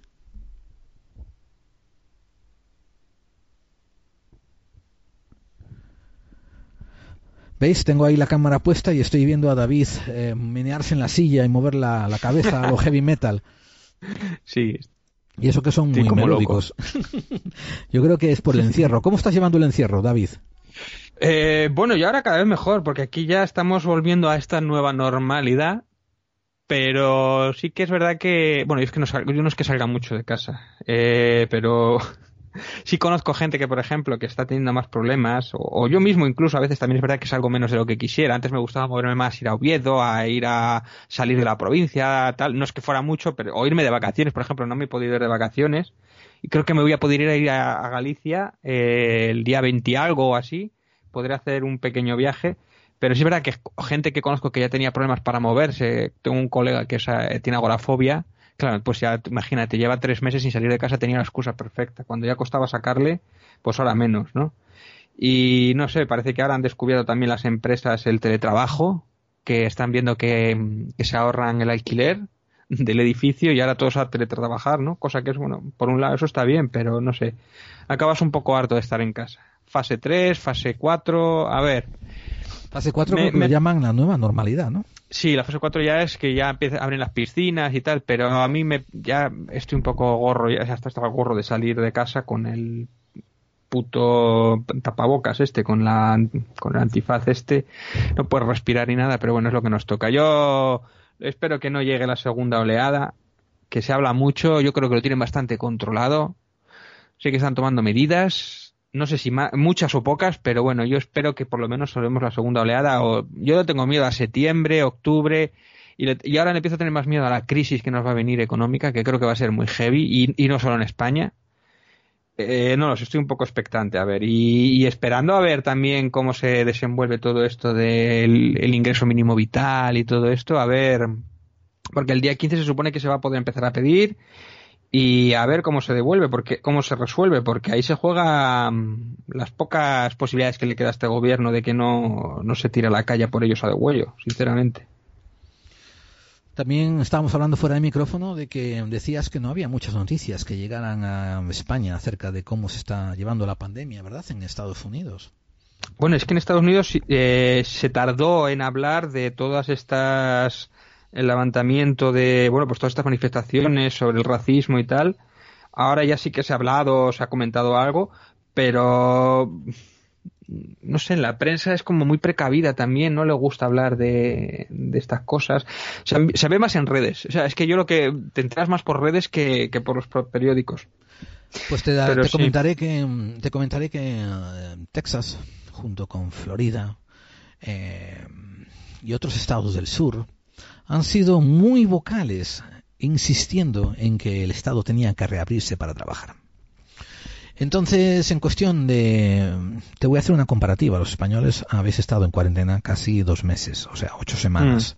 Eh, los tejanos estuvieron en una, en una sugerida cuarentena tres semanas. Sugerida quiere decir nadie te iba a echar la bronca por estar fuera. Ya. ¿Eh? Que yo sepa. No, o sea, y recuerda que te conté en un programa que depende de ciudad a ciudad y de condado a condado, la policía podría ser más decisiva contigo, no, pero a- aquí en el sur casi nadie eh, insistía en cuanto a, a fuerzas policiales. Yo me acuerdo que había semanas en que yo manejaba por una autopista que estaba marcada a 60, manejaba a 100 millas por hora, no kilómetros, ¿eh? Y, y, y los sitios normales donde había policía o policía a lo lejos estaba todo vacío, ni, no había ni coches ni había policía. Hasta los policías estaban medio acojonados, estaban en casa tranquilos. Eh, eso fue la primera semana o la segunda semana. La tercera semana todo el mundo empezó a gritar que quería volver a trabajar. Hubo aquellas famosas declaraciones del asistente a gobernador o el vicegobernador diciendo que si había que sacrificar a los viejos a favor de la economía, que se hiciera. ¿no? Que él tenía 70 años y él sería de los primeros que, que moriría por sus nietos. Y etcétera, etcétera. Y entonces ahí se empezó a poner como la, la semillita de decir hay que abrir el Estado, hay que volver a la normalidad, hay que volver a la normalidad. Todo esto basado en que la gente estaba hasta los cojones de estar en casa al- cabo de tres semanas.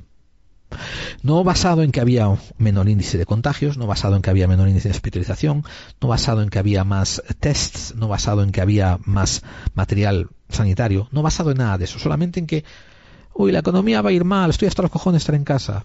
Ya. A abrir. Y empezaron a abrir. O sea, nosotros estamos ahora, estamos acabando de hacer este programa el 13 de junio y nosotros llevamos ya dos semanas en que este estado ha estado abriendo paulatinamente.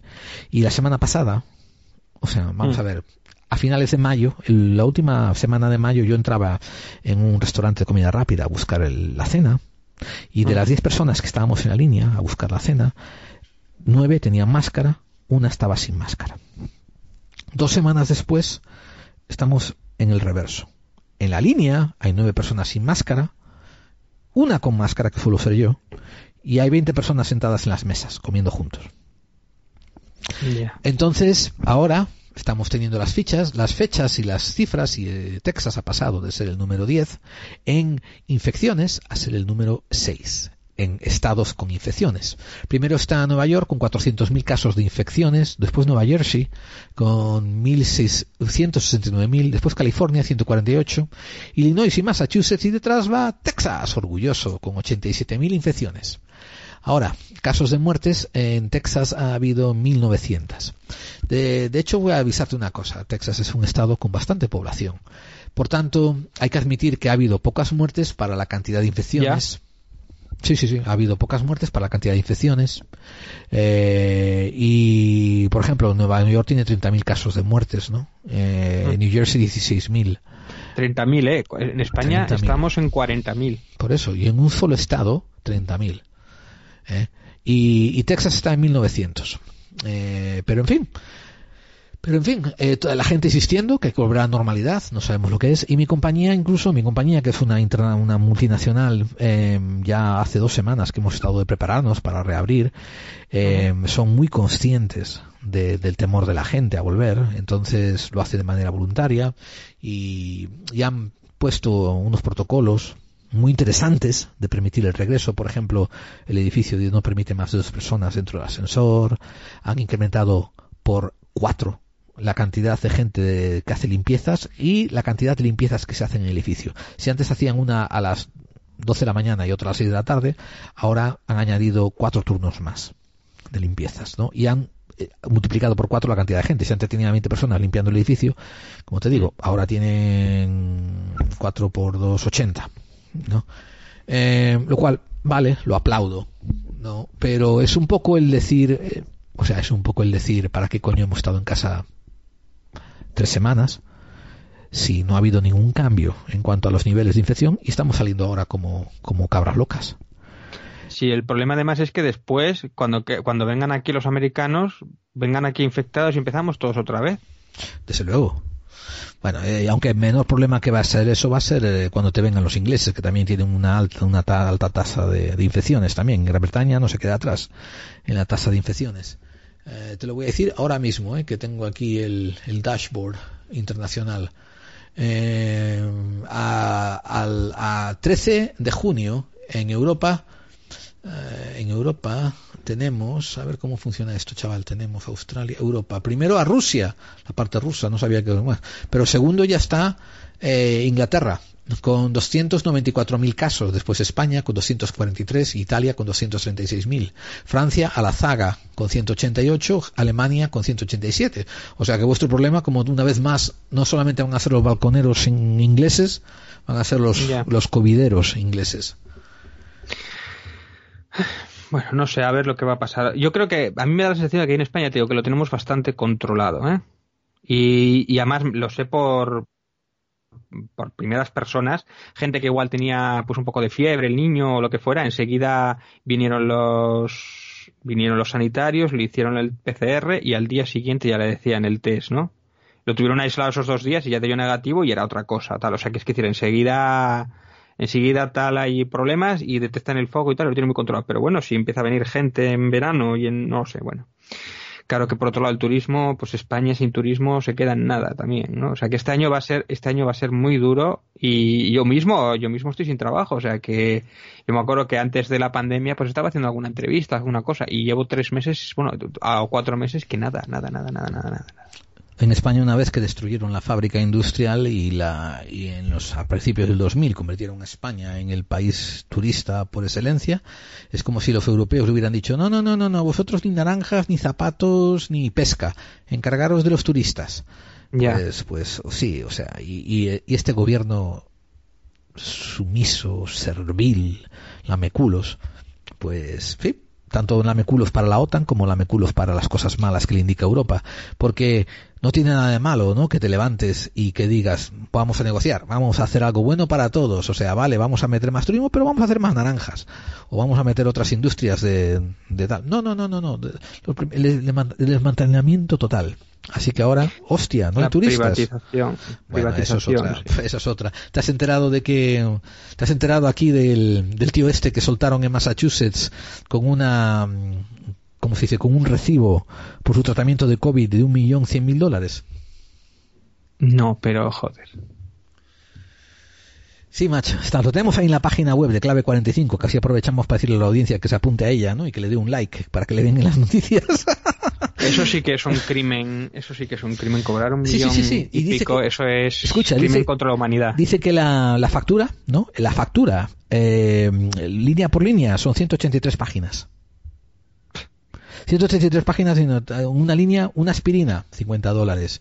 Eh, una, un ibuprofen, 50 dólares. Así, línea por línea por línea, un millón cien mil dólares de cargo por tratarle contra el COVID. Así que, olé la privatización. Es terrible eso. Eso, mira, es algo que me aterra de Estados Unidos y eso sí que no lo quiero yo para mi país ni para ninguno, vamos.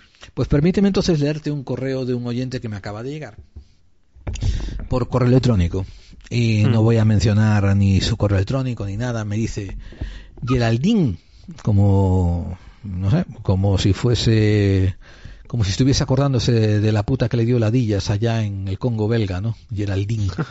Pues dice Geraldine, o sea, sin saber que yo soy Gerald, eh, Geraldine, que sepas que tu actitud contra Trump le quita mucho caché, caché a tu programa. Eres ideológico y eso te quita propiedad.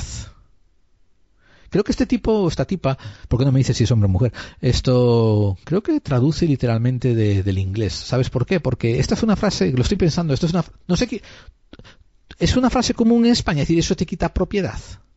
No. Por eso.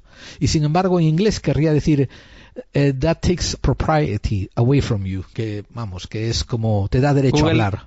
Google Translate, ¿no? Sí, sí, sí, yo creo que este es un, americano o una americana. Se, eh, se nota como algo te pasó, que se te cruzó el presidente y te has vuelto un hater. Sí, sí, sí. Buscando todo lo malo que hace y realzándole, sin pararte en enfocarte en lo bueno. Así que yo, como muchos más que hay como yo, vamos a dejar de escucharte, porque para ideología la encontramos en cualquier programa sin razón, y te has convertido en uno de esos. Adiós. Bueno, no voy a ni siquiera poner la música triste, pero puedes imaginarte a mí secando mis lágrimas porque me han roto el corazón. Pero David. Es que eso, eh, y esto, esto nos ha pasado, porque de ese tipo de mensajes, no, eh, no tan exagerado como esos, pero de que de- nos han llamado rojos y, y a ti te ha pasado, la- yo creo que la primera vez que hablaste de los reyes y tal, también tuviste como un montón de comentarios y tal, y tú dijiste, bye, bye, adiós, hasta luego. no los quiero, fuera, fuera, luego, y la, vuelta- la puerta estoy fuera. pero bueno, yo no sé, todo el mundo tiene una ideología, si no te gusta, pues no sé. Desde luego, no, desde luego. Pero quiero aprovechar este momento para explicar una cosa a la audiencia. Esto, yo no, yo no estoy en contra de Trump porque me caiga mal Trump. Eso es una actitud de verdulera y yo no lo soy. Para la gente que no conozca el término, estamos hablando de una señora que se pone a cotillar en la esquina y yo no lo soy. O sea, yo cuando el presidente, el que ahora es presidente, Donald Trump, en el 2016 empezó su candidatura, él ya se estaba mostrando como un impresentable. Impresentable quiero decir una persona que no tiene ni capacidad, ni cualificaciones, ni preparación para ello. Se ponía a burlarse de la prensa. Se ponía a hacer un meeting y a gritar como si fuesen un grupo campo de fútbol hay que encerrarla, hablando de Hillary Clinton. Que Hillary Clinton, por otra parte, es otra bellaca que Dios nos libre de que ella nunca entre en la presidencia tampoco, por la cantidad de problemas que, que trae eh, en su trayectoria política. Pero eso es are- arena de otro costado. Eso es harina de otro costal.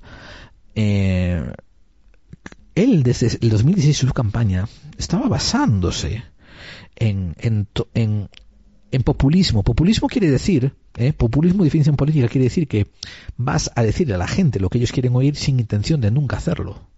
¿eh? En ese contexto, digo. Y después me llega el New York Times, la entre- perdón, la entrevista que le hicieron en Vanity Fair en el 96, donde él dice, yo si algún día corriera para presidente lo haría por el Partido Republicano, porque sus constituyentes son los más imbéciles, los más tragabolas que hay, y se tragan lo que, lo que cualquier persona haría. O sea, yo no me, considero ni demócrata ni republicano, aunque he votado más por demócratas, eso lo admito, pero no estoy afiliado con ninguno. Si a mí me sale un tío, si Bernie Sanders, que me gusta, corriese por los republicanos, yo votaría republicano para que saliera él, por ejemplo. Eh, pero, joder, eh, si tú tienes que evaluar a tu presidente y ves estos indicios y no quieres reparar en ellos porque te has hecho en tu mente la fantasía de que A, este hombre es rico, no hace falta que robe. B, este hombre no es un político profesional, seguro que va a cambiarlo todo y mejorarlo.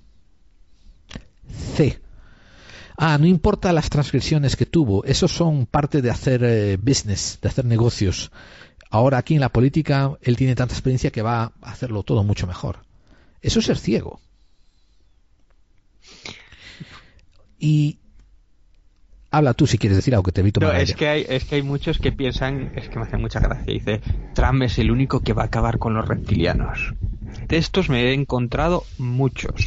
Esos Son- son- es el único que va a acabar con el establishment, con estos con el Illuminati. Deep State, con los Illuminati. Ajá. Es el único que puede enfrentarse a ellos. Pero vamos a ver, es- esos, esos por, sin raciocinio son los únicos que son los, no son los únicos, son los que han escuchado los posts de QAnon, que es una organización, eh, no es una organización, es un posteador que nadie sabe qué es, pero que ha tenido mucha salida en Reddit y que se ha propagado con sus teorías de la conspiración eh, ayudando a Trump. Y de ahí han hecho una película sin que él tome parte de esto.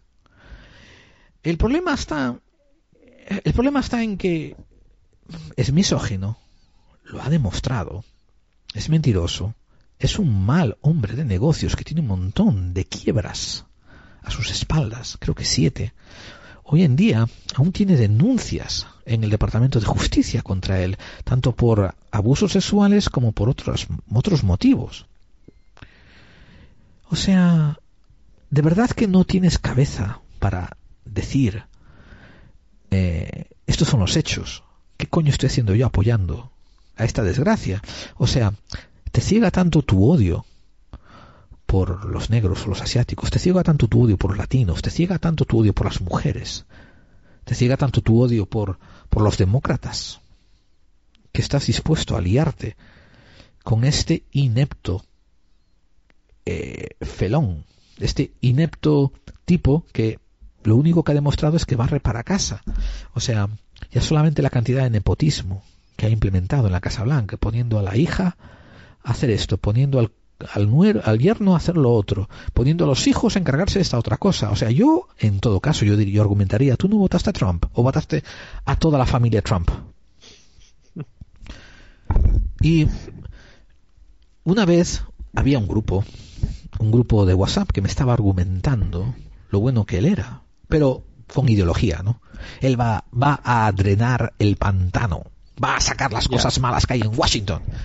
Y yo les dije, por favor, júntate conmigo en Skype y vamos a ir uno a uno hablando de las cosas buenas que tú dices que le ha hecho y yo de las cosas malas que soy capaz de demostrarte que ha hecho. Y nadie, nadie tiene los santos cojones de hacerlo. Bueno, Así hizo, que... hizo el muro siquiera, porque no, tanto carareó va, el muro y Vamos digo a, yo, pero si no es capaz de hacer un puto muro... Empecemos a hablar de una cosa. El muro no lo empezó él y, la, y, y las acciones de, de, restringir inmigración no las hizo él. De hecho, empezó... Obama, ¿no? Obama empezó, dejó que se implementaran las restricciones que los republicanos exigieron. Recordemos que Obama era demócrata, pero todos, eh, el Senado y el, el, Congreso eran republicanos, o uno de esas casas al menos lo era. Entonces tampoco él podía hacer lo que le salía de los huevos. Y esta, y, y la moción para um, las leyes tan, tan antimigrantes las pasaron republicanos y Obama la firmó. Eso es su mayor falta. Eso, eso es un, digo yo, bueno, como en negro va a colar? O sea, yo, es que es algo que a mí ah, no me entra en la cabeza. Es que los presidentes por lo general les dan cuatro o cinco tareas que les permiten llevar a cabo y el resto tiene que apartarse y dejar que, que los políticos hagan lo que ya. están haciendo. Es que ni, ni Guantánamo. Ni Guantánamo cerró, se convirtió en el, en, el, en el presidente que más drones usó para matar civiles. O sea, un desastre, un desastre de, de, de, de tipo. Tiene el aliciente de, de, de, derechos civiles de que era negro y un presidente negro, vale, bien, ok, puta madre. Eso sí, ¿eh? el tío tiene planta, el tío sabe hablar. Sí. Porque es un abogado constitucionalista, sabe la constitución de, man, de cabo a rabo, ¿no? y sabe hablar. Y tiene la teoría. Lo que pasa era que, como te digo, le tocaba en una república, un senado y un congreso que no estaban a favor suyo. Así que, así que solamente no se mojó mucho los pinreles. Y por eso a mí Obama también me parece una desgracia como presidente. Ojo, mal presidente, pero este tío me parece pésimo, aberrante, y que para colmo la gente no es capaz de ver esas cosas y no son no quieren constatarlas, quieren seguir tapando la luna con el dedo y actuar en fe. Actuar en fe. Y yo en fe no actúo. Ah Aquí en España sí que se le ve así, ¿eh? Sí se le ve como un des... O sea, aquí incluso por los medios, ¿eh? No es solamente sí, sí. la gente normal. Aquí los medios le tratan muy mal en general y, y, es un hazme reír. O sea, aquí es un tío un hazme reír. Un poco como lo que fue en su momento peor incluso que Ronald Reagan en, en, el trato del como que era un desastre que era un o el o George Bush hijo no que se le ve que era que no era muy espabilado vamos que era el tonto de la familia sí, bueno eso, eso no, en Estados Unidos eso nos fue de mal en peor empezamos con el Reagan y nosotros diciendo ay Dios mío no sé qué y tal no podemos ir a peor. ¡Bumba! Nos cayó el Bush. ¡Hostia, joder, qué pasada! El, el, el farlopero este, no sé cuánto, alcohólico y tal. No mm. podemos ir a peor. ¡Bomba! Nos cae el Trump. Joder, pero vosotros americanos, ¿qué coño estáis votando? Eh, algún día hablaremos de esto y tal. Pero perdona, me estoy yendo. Solamente quería aclarar eso, de que la persona que algún día quiera tener un debate con puntos y señales hablando sobre los beneficios de la presidencia de Trump comparado con las mentiras, comparado con la legislación negativa, comparado con la idiotez, la estulticia, la promoción de odio, la inacción que tiene, pues yo no tengo ningún problema en pasarle los datos que yo tengo, que son los que forman mi opinión de esa persona. Yo esa persona si me la encuentro en la calle, me hablaría con esa persona, me da igual. Me la suda Trump. El problema está en que está dirigiendo el país donde vivo. Entonces me cago en la puta, me voy a subir la parra y voy a gritar, sacarme a este inútil del medio. Eh, que es una gran diferencia. O sea, esa es la diferencia entre que yo no me gusta Trump. Si no me gustara porque me cae mal el tío, como te digo, en la calle intentaría meterme un callejón oscuro y darle dos hostias. Pero no es así. No. Si lo veo en un callejón oscuro y no es presidente, me da igual. Me la suda. No me hablo con él. No voy a tomarme unos vinos. Me, nada. No le odio. Me da igual. Me es indiferente y no quiero, no quiero lidiar con él. Pero, puta madre, está, está llevando mi- el país en el que vivo. Quiero decir, este hijo de puta agarró y durante las, las manifestaciones que hubo en el norte de Carolina, donde se enfrentaban los grupos de Black Lives Matter y los grupos de supremacistas blancos, él tiene los santos cojones de decir, aquí hay gente mala en ambos lados. Ya. ¿Qué? O sea, yo no quiero meterme con que Black Lives Matter sean santos o malos o demonios, pero supremacistas blancos no hay por dónde cogerlos ni con pinzas. Quiero decir, son parte de movimientos neonazis, son partes de supremacistas. Quiero decir, ellos quieren decir que no hay nada mejor que ellos y el resto tienen que besarles el culo y son sus esclavos. Punto. Latinos, eh, chinos, negros, todo lo que no sea ellos, tienen que servirles. Eso no es una democracia, eso es una supremacía. Por tanto, eso no hay que ni siquiera decirle, "Eh, eh, no hay ningún sitio donde estar templado al asunto. Eso hay que sacarlo del medio, hay que prohibirlo como terrorismo doméstico. Eso si quieres promulgar democracias, tienes que sacarlo del medio, porque son movimientos antidemocráticos. Lo que pasa es que él está más cerca de esos movimientos que, que de los otros. O sea, él está muy cerca de esos movimientos nazis. Exactamente. Siendo él de color naranja, porque él no es blanco, él es de color naranja. ¿eh? Ah, pero es que hay, hay un apartado de estipulación diciendo que el naranja cuenta como, como blanco. y el tupé ese, que a mí, a mí ese tupé. ¿Cómo puede llegar alguien a ser presidente con ese tupé? A ver. No sé, tío. No sé. Eh, Y nadie eso no en serio. Si está a un paso de presentar alienígenas ancest- ancestrales también con eso. Tío, es que parece que no tenga de imagen, joder. O peluquero, no lo sé. Bueno. bueno, eh, a ver, ¿qué más tenemos dentro de los correos oyentes? Bueno, yo tengo aquí varios comentarios. Bueno, yo me han tratado muy bien en general, ¿eh? Aquí el, el de Anunnakis, que por cierto lleva casi 5.000 eh, visitas, ha sido un éxito. Este es Clickbait, Anunnakis, ya ves, todo el mundo ahí ticando. Y me han tratado bastante bien en general, me ha sorprendido. No me han dejado demasiado. A mí me gusta muchísimo el que más reciente que hay de Vicente Román diciendo un podcast del que espero cada entrega con expectación. O sea que trabajo sí, ahí. Sí, así sí, que te echo te echo a ti los los piropos, tío, bien bien hecho, bien hecho. La verdad es que te quedó muy bien, eh. Estuvo muy majo. A ver, continúa. Dice, oigo el programa, dice Barnes Cal, dice, oigo el programa de vez en cuando, no estoy suscrito, pero una cosa me he dado cuenta es que cada vez que paso a oírlo me sorprendo. Este giro de presentación ha sido fresco y me ha sorprendido gratamente. Me encantó sobre todo la cantidad de información que das acerca de la situación de USA usando de trampolín los correos de los oyentes. Mira, justo lo que acabas de hacer. Ah, sí, si te hubiera leído antes Barnes, pues ya tuvieras hoy inspiración, pero gracias, o sea, vale, sí, sí, sí, sí. Y aquí tenemos, voy a leer, no, no solo los buenos, voy a leer alguno así peculiar. Este de nombre impronunciable que es habitual, Huichilopeta, bueno, el Paco este, eh, dice, me encanta ver que tu podcast, que algún día en el pasado lo consideraba al menos interesante, este, este es como, bueno, lleva escuchando antes interesante, pero sigue escuchando para ver si vuelves, no lo sé. Ahora es un fiel reflejo de tu grupo de Facebook. Aunque el grupo de buscadores la verdad es aún peor. Toma, mierda aquí. ¿eh? Yo, esto yo soy- me. ¿eh? Yo, yo solo tengo un grupo, no sé, de qué habla de que... Bueno, sigue. Ya no se intercambian opiniones sobre nada. Se ha convertido en otro de pods con reparto de unos pocos likes y ya está. Y si fuera esto lo peor, pero no. Aún hay un escalón más. Cuando surgen algunas discusiones que hasta generan cierta afluencia de comentarios, aunque sean debates con cierto ímpetu de todas las partes, o bien quienes defienden una posición que no es la divulgado en tu podcast son tachados de tontos, fachas, etcétera, directamente censurados. Muy buen, bueno, muy bien camino, o sea, muy buen camino has elegido. Eh, aunque como se dice por aquí, si anda como un pato, hace cuac cuac como un pato, lo más probable es que sea un pato. Eh, ¿Algún comentario? Bueno, tú le respondiste después también. Este debe ser que dice algún comentario y deben de meter caña. Entonces está quejando de que, joder, no me metan caña y no me bañen en facha. Pero bueno, que eso también es verdad que los que somos un poco de izquierdas eh, solemos llamar facha a los que no suelen contrastar con nosotros. Yo normalmente solamente llamo fachas a los que me parece que dicen muchas burradas o que son demasiado extremistas.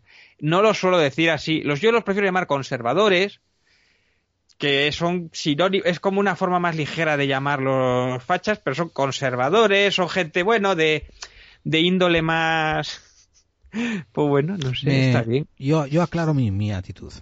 Dentro del grupo y dentro de la página de buscadores de claves, si alguien sale haciendo apología al nazismo, al franquismo, al stalinismo, al mussolinismo, pues lo voy a llamar facha, de facha para arriba. Claro. Y si mm, no sabe justificar la paradoja de la intolerancia de Karl Popper, lo voy a banear. Mm, Porque básicamente, si tú entras en un sitio con ideología totalitarista e invocas eh, libertades que han sido otorgadas por ideologías que son opuestas al totalitarismo, pues yo no te lo voy a consentir, te voy a dar un hostiazo de la misma manera en que actúas tú. Y esto quiere decir, ¿no? Eh, cada uno es libre de expresar su opinión, pero también es responsable por las cosas que expresa. Si una persona entra, ¿no? Y dice, ah, mirad, por ejemplo, el suero Anunnaki que he encontrado bebiendo agua de mar, por ejemplo, ¿no? Pues eh, yo le voy a decir, explícate más. Si la persona dice, no me explico, lee el artículo, pues ahí ya pierden puntos, ¿no? Quiero decir, cualquiera puede entrar en cualquier sitio y hacer corte y pegas, que esto es algo que le hincha los cojones a todo el mundo. Ya tenemos que estar hartos en este mundo de desinformación. Cualquiera hace corte y pegas de cualquier cosa. Lo importante es que entres en un grupo, compartas una información, pero a la vez añadas las razones y las síntesis por las que te interesan a ti, para que así la gente pueda sopesar y tenga mejores puntos para aclarar si esa información es relevante o no. Y, y, es- y esas muchas muchas cosas que mucha gente se ha quejado, de que entran en nuestro grupo pensando que es un grupo cualquiera, y ah, mira, voy a cortar y pega todo esto lo que he leído en el otro muro. Y nosotros acabamos o baneándolo, o echándolo, o borrándolo todo, porque no se trata de entrar y corta y pegar. Se trata de entrar, compartir, analizar y dar tu síntesis. Eh, para hacer esa gilipollez las, las puedes hacer en cualquier otro lado. Otra cosa eh, que mm, voy a añadir. Mucha gente en otros foros, muchos dueños de otros grupos, tienen la actitud de decir que o ellos no permiten post porque no quieren andar pegándose con la gente, o no le contestan a la gente. Yo hace varias, mm, varias eh, temporadas que he dejado claro que en el grupo de Facebook y aquí, eh, en, en el podcast, lo más importante es no hacerme perder mi tiempo. Y ahora, esto va a sonar tremendamente soberbio por mi parte, egocéntrico, pero no lo es. Desde el punto de vista de que yo soy el que pone mi equipo, yo soy el que paga la luz, yo soy el que usa mi tiempo, yo soy el que le sustrae tiempo a mi mujer y a mis hijos para grabar aquí. Desde ese punto de vista, desde ese momento, cualquier persona que entra pensando que esto es foro coches, que esto es cualquier panel de, Reddit, que esto es que esto es una barra de YouTube, no tienen, no tienen ni un segundo que perder conmigo y nos pasa esto y lo he empezado a implementar ya tanto en el foro de, mm, de, Facebook que tenemos en el grupo como también aquí. Aquí al tercer comentario gilipollas que entras tú a, a hacerte el gallo chulo en la casa de otra persona, se te da un collejazo y se te invita a que vayas a llevar tu libertad de expresión a otro lado. A ver si te va mejor ahí. Y siempre os lo he dicho, cada persona que le molesta las cosas que yo digo, cada persona que le molesta las cosas que comento, cada persona que le molesta mi actitud, mi tono, en vez de protestar delante mía, que vayan a protestar delante de una manifestación de antidisturbios. Que ahí es donde tienen que hacer la protesta. Eh, yo estoy haciendo comentario social, a final de cuentas. Y pensar en que cualquier comentario que no tenga un ápice constructivo, que sea solamente gritar por gritar y hacer brindis al sol y escucharse ellos los listitos que son desde el sofá de su- del sótano de su casa de su mamá, vale ¿eh? una migaja más que un segundo de mi tiempo. Es que eso, eso es estar tan, tan, tan, tan confundido. Y a cualquier persona, ¿no? Que le moleste lo que diga o que le moleste como trato a, cualquier, a cualquiera de estos, de estos lumbreras, de estos, vamos, de estos iluminados por la sapiencia, les aconsejo a todos, ¿no? Que abran su canal, que empiecen a hacer difusión, que graben, que produzcan en iVoox y que se quejen de ello en canales. Pero en el mío y con mi tiempo, no. Y en cuanto a este tipo, pues ni puta idea ni de qué va. Y si es facha y él se sienta facha, pues que siga siendo facha, no lo sé. Es que, bueno, después aquí le metes una, un buen ostión, ¿eh? Salar. No la voy a leer, pero... Sí, no, no, pf, por Dios. es, eh, no sé. Yo- Bueno, es que yo de oye- esa persona ni me acuerdo. eh, ¿Cómo se llama? Yo me suena, me suena es un nombre que, que o sea, es un nombre recurrente en los foros, ¿eh? Que ¿Ah, esto sí? es algo como que ya empieza, o sea, igual nos escucha para ver si le replicamos, que eso, Seguro. Eso, eso es muy de YouTube, ¿no? De generar ahí, pero eso da visita. Bueno, claro, mira, da- mira, mi- amigos, vamos a hacer un compromiso, ¿eh? En cada programa, cuando legamos eh, le- los, los correos de los oyentes y estas cosas de los muros, solamente, solamente, ¿eh? Vamos a leer uno negativo. El resto van a ser... Solo uno. Solo Pues uno, igual- porque es que si no perdemos pues el es tiempo... rápido, es, es que, rápido. es que si no perdemos el tiempo con, con tontos de lava, que muchas veces ni siquiera tienen coherencia en lo que escriben, y a veces hay otros que añaden y aportan muchas cosas más, ¿no? Y aquí estamos para construir, no para destruir, así que dale para adelante. Mira, aquí hay uno que pone King Love, eh, que pone interesante, pero sobran las risitas. Y después añade, me refiero a la primera parte, si Chin o Ike eh, me puede parecer repugnante. Pero los que ofrecen ideas nuevas merecen algo de respeto, al menos los que se enfrentan a las torpezas o falsedades de la historia o ciencia oficial. Yo es que, claro, yo enfrentarme a esto de los Anunnaki sin poder reírme un poco era difícil. O sea, y tenía que hacerlo en tono más de... Y hay, que aclarar- y hay que aclararse de que a veces nos reímos de las actitudes que representa la gente. O sea, la gente a veces que piensan que están haciendo una tremenda cosa y, y ofrecen unas teorías, unas ideas risibles. Perdona que lo diga, David, pero es verdad. O sea, Sí, sí, claro. eh, una vez más, ¿eh? libertad de expresión implica libertad de crítica también. Yo creo que fui bastante comedido, ¿eh? comparado con la caña que podía haber sido. Pero Yo bueno, también creo. me gusta meter ese chance, esa pequeña puñalita ahí un poquito así, a la, a más un poco a traición. Es un poco conmigo, con lo que, que le cayó a ellos, pero les podía haber caído a cualquiera, ¿eh? Quiero decir, no es algo exclusivo de, de magufos, ¿eh? Que también Sí, alguna sí, vez a, a Carl Sagan o a alguno de estos también se le puede caer alguna vez alguna cosa, ¿eh? Que también metieron la pata alguna vez, ¿eh? Y yo los admiro mucho, ¿eh? Mira, aquí por aquí, por ejemplo, hay alguno que era desconfiado, dice mi madriña Anunnakis, este lo dice un calquera. Voy a escucharlo porque le respeto mucho y me encanta su programa, pero solo de leer esa palabra me entra con un repelús del carallo. Además, este es gallego muy malo. Gallego, tío. Un calquera. Dice carallo. Quiere decir uno cualquiera. vale, vale. A mí me gustó el, el de Bitote. El Bitote es muy bien construido. Dice, soy oyente desde que Gerald colaboró en el Círculo de Hermes. Eh, ¿Cómo se echa de menos ese programa? Dice él. A veces metéis la pata en cuestiones médicas. Yo soy un médico con 10 años de experiencia. Pero es perdonable porque no sois expertos y la comunicación es parte de la comunidad médica, es bastante deficiente. Culpa nuestra por décadas de ver de vendeburras con megáfonos. Pero escuchando los comentarios y viendo que cabreáis a montañas de naftalinos y rancios que dan tri- triples saltos mortales para justificar su racismo y su machismo, tenéis mi aplauso. Ya hablaremos otro día del uso de antisépticos en el tratamiento del COVID, porque tiene las patas muy cortas y, y poco fuse. Venga, un saludo. Es- me- Sí, sí, me- A me mí esta gusta. gente, esta gente es la que me gusta, así, además, eh, joder, médico y tal, todo lo que sea los médicos. Yo de hecho yo respondí después que precisamente, de hecho yo te conocí a ti por el círculo de Hermes también, ¿eh?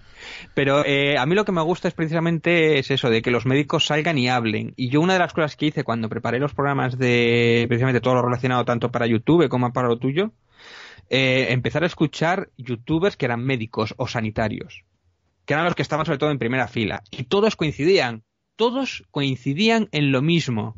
Eh, bueno, no voy a insistir en los test masivos, mascarilla, desde el principio. Las mismas medidas desde el principio. Ahora, los que no eran médicos o eran oficialistas, eran los que cambiaban cada día de versión según les interesaba al gobierno. Y eso era algo que a mí me reventaba y por eso insistí mucho en ese tema. Por eso siempre me gusta escuchar a los médicos, eh, a ver sus versiones y a ver, y además todos los médicos siempre han sido muy críticos cómo han llevado el cómo han llevado todo esto del COVID y tal, el gobierno, y son los que más lo han sufrido. O sea, aparte de, por supuesto, los que han quedado enfermos, ellos eran la primera línea de ataque y les mandaron sin, sin armas, ¿no? Y entonces eso, eso hay que decirlo y hay que criticarlo y poco se ha dicho. Yo te digo que en, en televisión y en prensa poco se ha dicho. No, no, estoy 100% de acuerdo contigo. Eh, después nos comentó el dibujante, Rafa Garres, que, que yo lo mencioné. Bueno, Garres, porque no tiene acento en la E. Que, que yo lo mencioné y él apareció en el muro diciendo, ¡Arg! Alguien me ha invocado en este podcast. Nada más. Pero eso después vino seguido por la entrada que hizo, la entrada, la entrada antológica que hizo Antonio Rodríguez García. ¿Sabes Ah, a- a la que me refiero, verdad? Sí, sí, sí, la leí, la leí entera, muy interesante. Había mucha, es que daba ganas de, bueno, es una tesis doctoral, yo le puse, es una tesis doctoral. Ok, chapo. Eso, entrar de verdad a leerla, ¿eh? En el programa de Anunnakis que hice la semana pasada, eh, la entrada de Antonio Rodríguez que demuestra una documentación. Fíjate, yo te, te voy a decir una cosa, que mucha de la documentación que yo estaba preparando también para, para mi último libro, no es que insiste ahí lo- en publicidad subliminal, pero bueno, pero muchas de las cosas que aquí dice a mí me costó encontrarlas o incluso había algunas cosas que yo no sabía. Y yo estuve precisamente trabajando sobre el origen del judaísmo y todo lo que es Jesús que algún día me gustaría hacer un programa sobre Jesús. Vale, y todo vale, lo que se habla y documentación sobre Jesús y tal. Y hay cosas muy interesantes aquí que dice que yo no sabía de verdad ¿eh? o sea que este tío este tío chana Antonio, Antonio Rodríguez, eh, mándame un correo directo, eh, eh, podclave45 arroba ¿Estás por ahí? gmail.com. Sí, eh, Ah, perdona, vale. el micrófono en mute. Eh, Antonio, Antonio Rodríguez, mándame un correo a podclave45 arroba gmail.com y, y eso, y hablamos, eh, que creo que tienes unas cosas muy interesantes que a la gente le gustaría oír. Lo digo en serio, ¿eh? Y creo que David y yo estaríamos encantados de sentarnos con hombre yo de la gente que sabe yo pongo las orejas siempre y este tío por lo que ha escrito aquí que es una tesis doctoral ya os digo este tío chana Así que os encomiendo a todos los que os apetezca leer unos puntos fascinantes que entréis en el programa y veáis al muro y busquéis la entrada de, de Antonio Rodríguez García y tengáis un poquito de tiempo, ¿no? Os pongáis con un vasito de agua y tal y, y dejéis al lado 10 sí, sí, minutos es para leer porque Yo, es larga ver, pero hay una- buenísima. hay, una, hay unas cosas que él me, bueno, me refuta o empieza a decir como la parte más científica de todo lo que yo cuento. Cuando yo hice lo de Anunnakis, claro, yo no estoy decidiendo o, o no estoy defendiendo la tesis, todo lo contrario. Puedo estar de acuerdo en algunas cosas o, sembrar la duda en algunas otras cosas o igual en algunas cosas que yo pues o no sé pues seguro que la ciencia, sobre todo la última, pues igual ya lo ha explicado o algunas de las teorías más tal, pero bueno, al fin y al cabo son teorías básicamente, pero sí, sí, muy interesante además me interesa muchísimo. Eh, sobre más cositas que hay por aquí. Venga, vamos a leer uno o dos más y pasamos a cerrar ya, ¿eh? Que fíjate, llevamos casi una hora, David. Sí, sí, es que esto cuando empezamos a hablar. Había uno que no lo había encontrado, que, mm, que yo, habría uno de los temas que no traté, por ejemplo, lo de Anunnakis también, que era sobre, mm, que los puse en un comentario, pero no lo encuentro ahora, bueno, que era precisamente sobre eh, eh, la- los polos que se intercambian, que eso es algo que ha tratado mucho Anton Parks. Claro, últimamente la ciencia ha venido y está hablando de que el norte magnético se está cambiando por culpa de las masas tectónicas, bueno, las masas tectónicas no, de la lava y de todo esto de, bueno, pues que se está cambiando y que puede haber una inversión de polos. Que eso no significa que la Tierra se gire, ni que llegue mañana y haga flop y que se gire como una pelota. Eh, bueno, eso es lo que creen los científicos, que eso pasa una vez cada 100.000 años. Bueno, eso creen que tampoco lo tienen muy claro, ¿no? Es todo como muy vacuo, muy vacuo. Pero el caso es que se mueve y puede ocurrir, y lo saben porque en algunas en algunas de las plantas que hay de bueno pues que se sabe porque por, no sé por qué tipo de pruebas en las plantas antiguas o fosilizadas o tal por el carbono 14 se sabe que ha habido polarización de campos no sé por qué no sé por qué, si el girasol estaba mirando para el norte en vez de para el sur, no lo sé, no tengo ni idea. Pero eso son cosas técnicas. Pero el caso es que Anton Parks dice que directamente en la época primigenia, de hecho uno de los motivos por los cuales hubo la, el diluvio universal, es porque hubo un cambio de ejes, pero entero, no de polos. O sea, había el planeta Hercules que pasaba por aquí muy cerca y le dio la vuelta a la Tierra. Y de hecho él relata muchas veces, no, porque el sol salía al este en vez de al oeste y no, sé qué tal. Claro, a mí desde el punto de vista de la ciencia ficción es acojonante, ¿no? Que en tiempos anteriores la Tierra estuviera al revés y que en ese periodo Egipto estuviera llena de vegetación y tal. Una de las cosas que no había tratado, que se me quedó un poco en el tintero, y Anton, Anton Park debió de oír campanas y dijo, "Uh, esto suena muy bien y antes, cuando estaban los dioses primigenios, pues estaba la Tierra al revés. Y cuando era casi... bueno, era simplemente que lo quería anotar y decir por aquí que me quedó en el tintero. Y es que eso lo digo en uno de los comentarios. Está bien, está bastante relevante. Está bueno. Eh, quizás algún día tendríamos que hacerle un monográfico al señor Parks, ¿verdad? Se puede hacer, se puede hacer, aunque bueno, conté bastante, pero sí, sí, sí, sí. Sobre todo cuando a ver si consigo el último libro de él y, y lo de la pirámide y tal, sí, sí. Dice, di- lo que pasa es que eso igual había que conseguir alguien que su- supiera, que supiera de cómo se derivan las palabras, cómo van evolucionando, si lo que dice es verdad o no, porque yo me, me insisto, no, no soy capaz a contrastar esto que dice, esta palabra viene de tal, porque se dijo originalmente del sumerio, que no sé qué, un- unas historias ahí que igual hay que conseguir un, no sé, no sé, no sé cuál sería el especialista, un filólogo, un, no sé. Y además él un anu- habla de... Un anu- anunnakilólogo. También hay alguno por aquí más crítico por aquí. Bueno, en general ya te digo, parece que ha gustado mi programa. Me dicen que repita. Sí, yo creo que sí, yo creo que sí, que, que dejaste buena impresión y tal. Y te llegaron muchas fotos de nenas solteras a través de tu Twitter. No, yo creo que estos temas para ligar es difícil, ¿eh? Tienes razón, había caído en ello. Y, y más este de cómics. Bueno, el de hoy es para espantar a las rubias, vamos, a todas. sí es verdad que mi canal ha subido, oye, eso se agradece, ha ido subiendo. muy buenos programas. sí, que hiciste uno de Epstein que está muy recomendado sobre cuando Este, Anonymous sí. lanzó la, la desclasificación esa de, de la agenda, ¿verdad? Ese fue mi pelotazo, sí, sí. De Einstein algo algo prepararemos, ¿no? Algo Sí, ver vamos a a la preparar algo muy pronto, sí señor. Algo hablaremos y ahí, ahí hay mucha mierda que cribar. Y sí, sí. Y, y mira, si alguien quiere quiere compartir su sapiencia con nosotros, ¿cuáles son nuestras vías de contacto? Déjame decir que salimos por la radio. Eh, salimos en edenex.es y también salimos en Enigmas al Descubierto Radio blogspot.com y también tenemos unas cuantas radios locales. Si estás en Buenos Aires, hay una radio de barrio que nos echa. Si estás en Santiago de Chile, tenemos otra radio. Si estás en el México, México DF, también. Salimos en California y en Texas, en Houston. Eh, ¿Cuál es nuestro correo electrónico, David? Pues el correo es podclave45.gmail.com y tenéis la página web clave45.wordpress.com y tenéis también el Twitter que es arroba la clave 45 o arroba la clave 45 y el grupo de Facebook de clave 45. Ese se llama Buscadores de Claves, en caso de que no lo encontréis por clave 45, que también debería salir.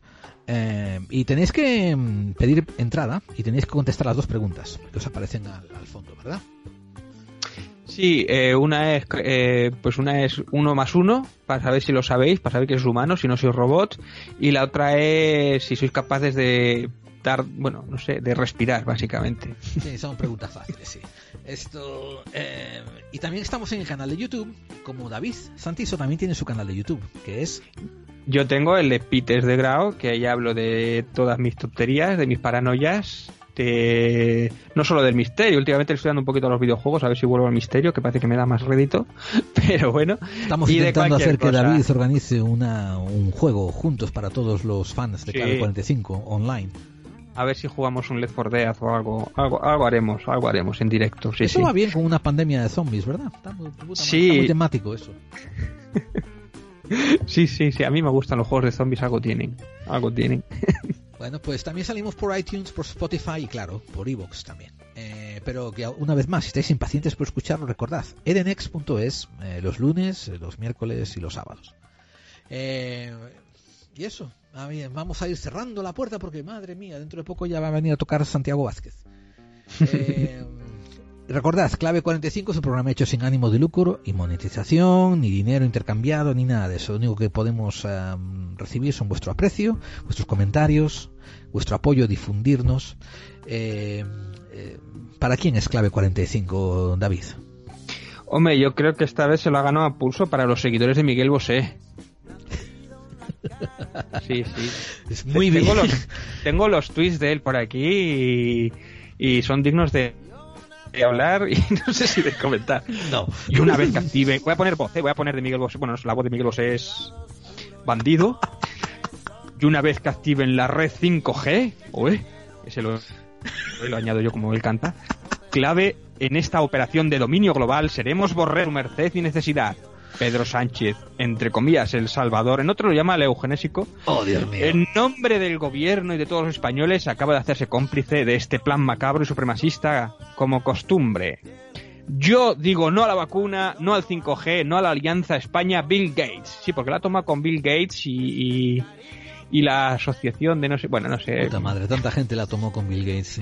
y- a la farmacéutica Gavi, que es sí, sí, propiedad sí. de la Fundación Bill y Melinda Gates y que son especialistas en vacunas fallidas y que nos van a poner microchips en la vacuna del... Bueno, bueno.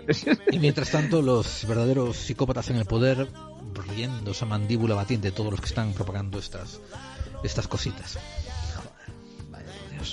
Me refiero, mientras tanto, los psicópatas que están remodelando la economía, que están refinanciando la deuda, que están creando nuevos modelos de comercio, partiéndose el culo con el 5G y con Bill Gates y la vacuna chipeada y todas estas cosas.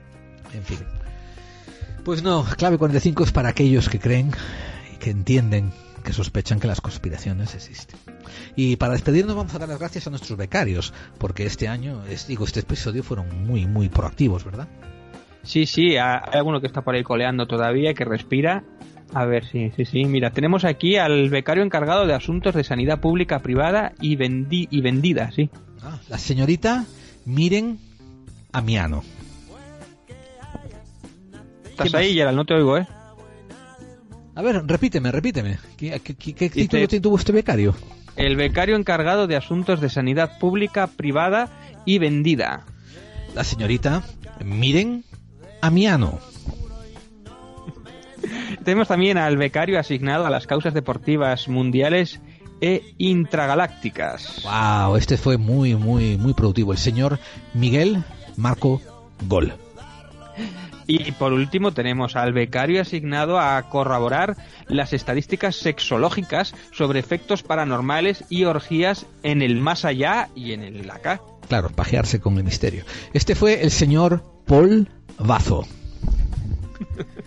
Y, eso, y bueno, se, ya saben, se llevarán cinco cacahuetes y un clavelito eh, por habernos aguantado y habernos ido a hacer la compra, irnos a hacer los recados, eh, limpiarnos el estudio y bueno, en fin, y todo esto salió de su bolsillo, ojo también. Eh, bueno, pues esto ha sido todo por hoy. Esto es Clave 45 y la próxima semana, ¿de qué hablaremos la próxima semana, David? Pues hay varios temas, ya en una X no porque ya lo hemos cumplido, pero yo no sé si Jesús de Nazaret o nazis. Una no, no lo tengo claro. ¿O lo nazi que era Jesús de Nazaret? No, hombre, que era, era el primer comunista. Sí, es cierto, el primer comunista. Es cierto. Pero joder, ya te digo, sería un no, misterio, no, no, sé, a Encontrar ver. una esvástica dentro de su tumba. Oh, fo. Hostia, hostia. Eh, Einstein. Bueno, podemos, podemos saber qué, piensa la audiencia. Estaría interesante saber qué piensa la audiencia. Y eso es todo por hoy. Yo soy eh, Gerald Dean. ¿Y tú? Y yo soy David Santiso. Y amigos, eh, nos vemos, nos escuchamos la próxima semana aquí en Clave 45, ese programa para ustedes, para los que creen que las conspiraciones existen. Hasta pronto. Adiós.